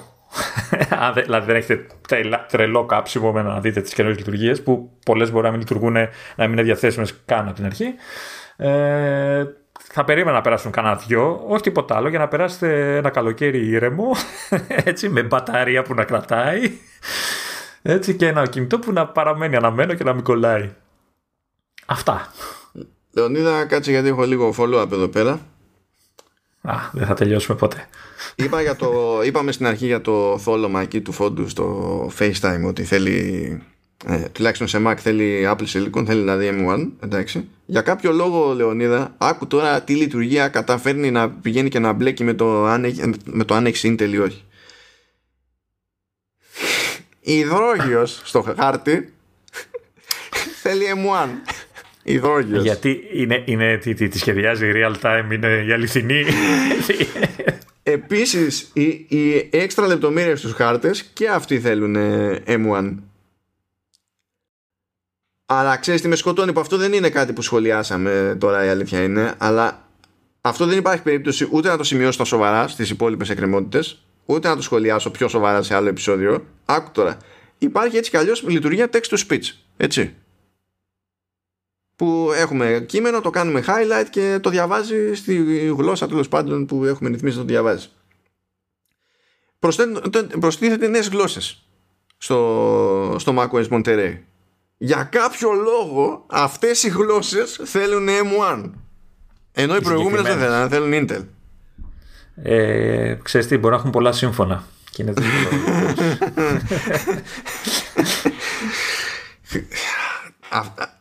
Άντε να πεις ότι μπορώ τα προηγούμενα δύο να μισοκαταλάβω ότι και καλά ρε παιδί μου σε Intel η ενσωματωμένη GPU για κάποιο λόγο τους φαίνεται ότι παραζορίζεται και δεν αξίζει τον κόπο. Αυτό με το text to speech που είναι κάτι που υποστηρίζεται σε διάφορες γλώσσες αλλά σε νέες γλώσσες που υποστηρίζεται από φέτος ξέρω εγώ δεν αυτό δεν μπορώ να το καταλάβω. Αυτό είναι κάποιος δεν έπιασε deadline, κάποιος βαριόταν, κάτι τέτοιο πρέπει να είναι. Ε, κάποιος πρέπει να σπρώξει και το, το καινούριο επεξεργαστή. Εντάξει. Κάπως ε, ναι, φίλε, γιατί άμα δεν το κάνεις αυτό, πώς θα αγοράσεις ο Φιλανδός Μακ, ας πούμε, που είναι, είναι λιγότερη Φιλανδία από τους Έλληνες, ας πούμε. Αντίστοιχα και, και οι Νορβηγοί, νομίζω είναι λιγότεροι από τους Έλληνες. Δηλαδή, πώς θα, πώς θα προχωρήσεις σε τέτοιες αγορές, άμα δεν κάνεις τέτοιο πράγμα. Ορίστε. Ωραία, μας κάνει την έκπληξη με τη Siri, έστω και στο 15.1. να μου φύγει ο καημός. Ότι ξενέρωσα, ξενέρωσα και εγώ η αλήθεια είναι για να σχολιάσω και το, το δικό σου δηλαδή, το, το παράπονο. Ναι, ναι, μα, μα, μα, μας ψήσανε έτσι, με την αγγελία που είχαν βγάλει πριν καιρό ότι προσλαμβάνουν άτομο για Siri και ελληνικά και για τσέχικα και δεν θυμάμαι και τι άλλο. Και λέω, ναι. Και ανοίγει μετάδοση εκεί του κοινού. Βασικά πριν ξεκινήσει το ίδιο το κοινό που είχε ένα animation εκεί πέρα με κάτι message bubbles κτλ. Ναι, πέντε ή τα ελληνικά λέμε λες, λες. Ε, και η, πλά, η, πλάκα είναι ε, την ώρα ε, που το έβλεπα αυτό, ε, ε σας γράφω, ε, γιατί μιλάγαμε και σε, μεταξύ μας με εμέ, και γράφω πω, πω δεν λέει καθόλου ελληνικά ή το, το σχολίασα, δεν θυμάμαι. Και την ώρα που το λέω, είναι ο μικρός δίπλα και μου λέει Α, ελληνικά. Μου λέω, Όχι, ρε γάμο με ακούνε και σε αυτό. Ε, ναι, αλλά έπρεπε να πεις όχι, ρε γάμο ορίστε, ορίστε. Ναι, ναι, ναι. Όχι, ε, ε, έχω την ελπίδα ότι μπορεί να το δούμε σε, ξέρεις, σε major ε, release μετά το αρχικό. Ε, δεν ξέρω κατά πόσο θα το πάρουμε χαμπάρι, δηλαδή αν θα, αν θα ασχοληθεί κανείς να, να μας το πει. Αλλά εντάξει. Ξέρεις ποιο θα είναι το, το super αυτό έτσι; Θα, γίνει το, θα γίνουν από τα ωραία τα, στο ελληνικό PR που θα προσθεθούν τα ελληνικά ας πούμε και ο τελευταίος ο άνθρωπος που θα στείλει, η τελευταία μπάντα που θα στείλει press release θα είναι η ελληνική αντιπροσωπεία. Γιατί εδώ που τα λέμε η Apple σε αυτές τις περιπτώσεις όταν προσθέτει ειδικά με patch ξέρεις, κάποια τέτοια, κάποιο point update που λένε συνήθως δεν κάνει καν τον κόπο να δηλαδή δεν βγάζει καν δελτίο τύπου. Παρά μόνο αν είναι κάτι πιο τροφαντό όπως ήταν με το 14.5 και είχε να πει ξέρω εγώ κάποια πράγματα παραπάνω. Ή όταν πρόσθεσε το, το κέρδος support και keyboard support κανονικά ξέρω εγώ σε iPadOS και τέτοια που ήταν κάτι πιο μεγάλο. Σε κάτι τέτοια δεν κάνει τον κόπο. Οπότε και το ελληνικό PR ας πούμε δεν είναι ότι θα παραλάβει κάποιο press release που θα έχει να το μεταφράσει και να το στείλει. Δεν θα παραλάβει ποτέ τίποτα αλλά φυσικά αυτό στην Ελλάδα μεταφράζεται ότι εντάξει, τι έγινε, άρα δεν έχουμε δουλειά σήμερα. Το οποίο είναι σύνηθες φαινόμενο, δεν έχει να κάνει τώρα με την αντιπροσωπεία της Apple δεν και καλά. Αν πιάσουμε γενικά PR agency στη, στην Ελλάδα, ή, ή, ή κλαίμε με τις μεταφράσεις όταν μεταφράζουν, ή δεν μεταφράζουν καν, οπότε είναι σαν δεν κουνιέται τίποτα. Είναι, είναι ωραία αυτά. Είναι ωραία. Βέβαια, θα σκάσει η Siri κάποια στιγμή στα ελληνικά και θα χρησιμοποιεί τη φωνή των χαρτών. Έτσι και θα ξενερώσει η ζωή μας. ναι. Αλλά εντάξει. Ή θα κάνει διαφημιστική καμπάνια Κοσμοτέ. Δεν θα βγάζει κανένα νόημα. Αλλά θα το καταφέρουμε, ξέρω εγώ, στην Ελλάδα. Εντάξει, οκ. Okay. Τέλος πάντων, σας αφήνουμε εδώ πέρα. Αυτά, αυτά, ναι. Έχουμε, έχουμε μέλλον. Παρακαλάμε να μην μπουν πράγματα στο Apple Arcade, καταλαβαίνετε. Και μόλις που το είπες θα πάρουν άλλα 50 παιχνίδια. Αλλά, ε, ε, εντάξει, θα παραιτηθούμε όλοι μετά. Αυτά θα τα ξαναπούμε την επόμενη εβδομάδα. Έχουμε, πέρα είναι τροφαντή λίστα. Έχουμε να κατεβούμε εδώ πέρα. Δεν τα πήγαμε και άσχημα πάντως. Περίμενα χειρότερα. Εντάξει, καλά είμαστε. Το έχουμε. Κάντε όρεξη, αφομοιώστε ό,τι αντέχετε και συνεχάμε. Εντάξει, Λεωνίδα. Εντάξει, μάνο. Γεια σας.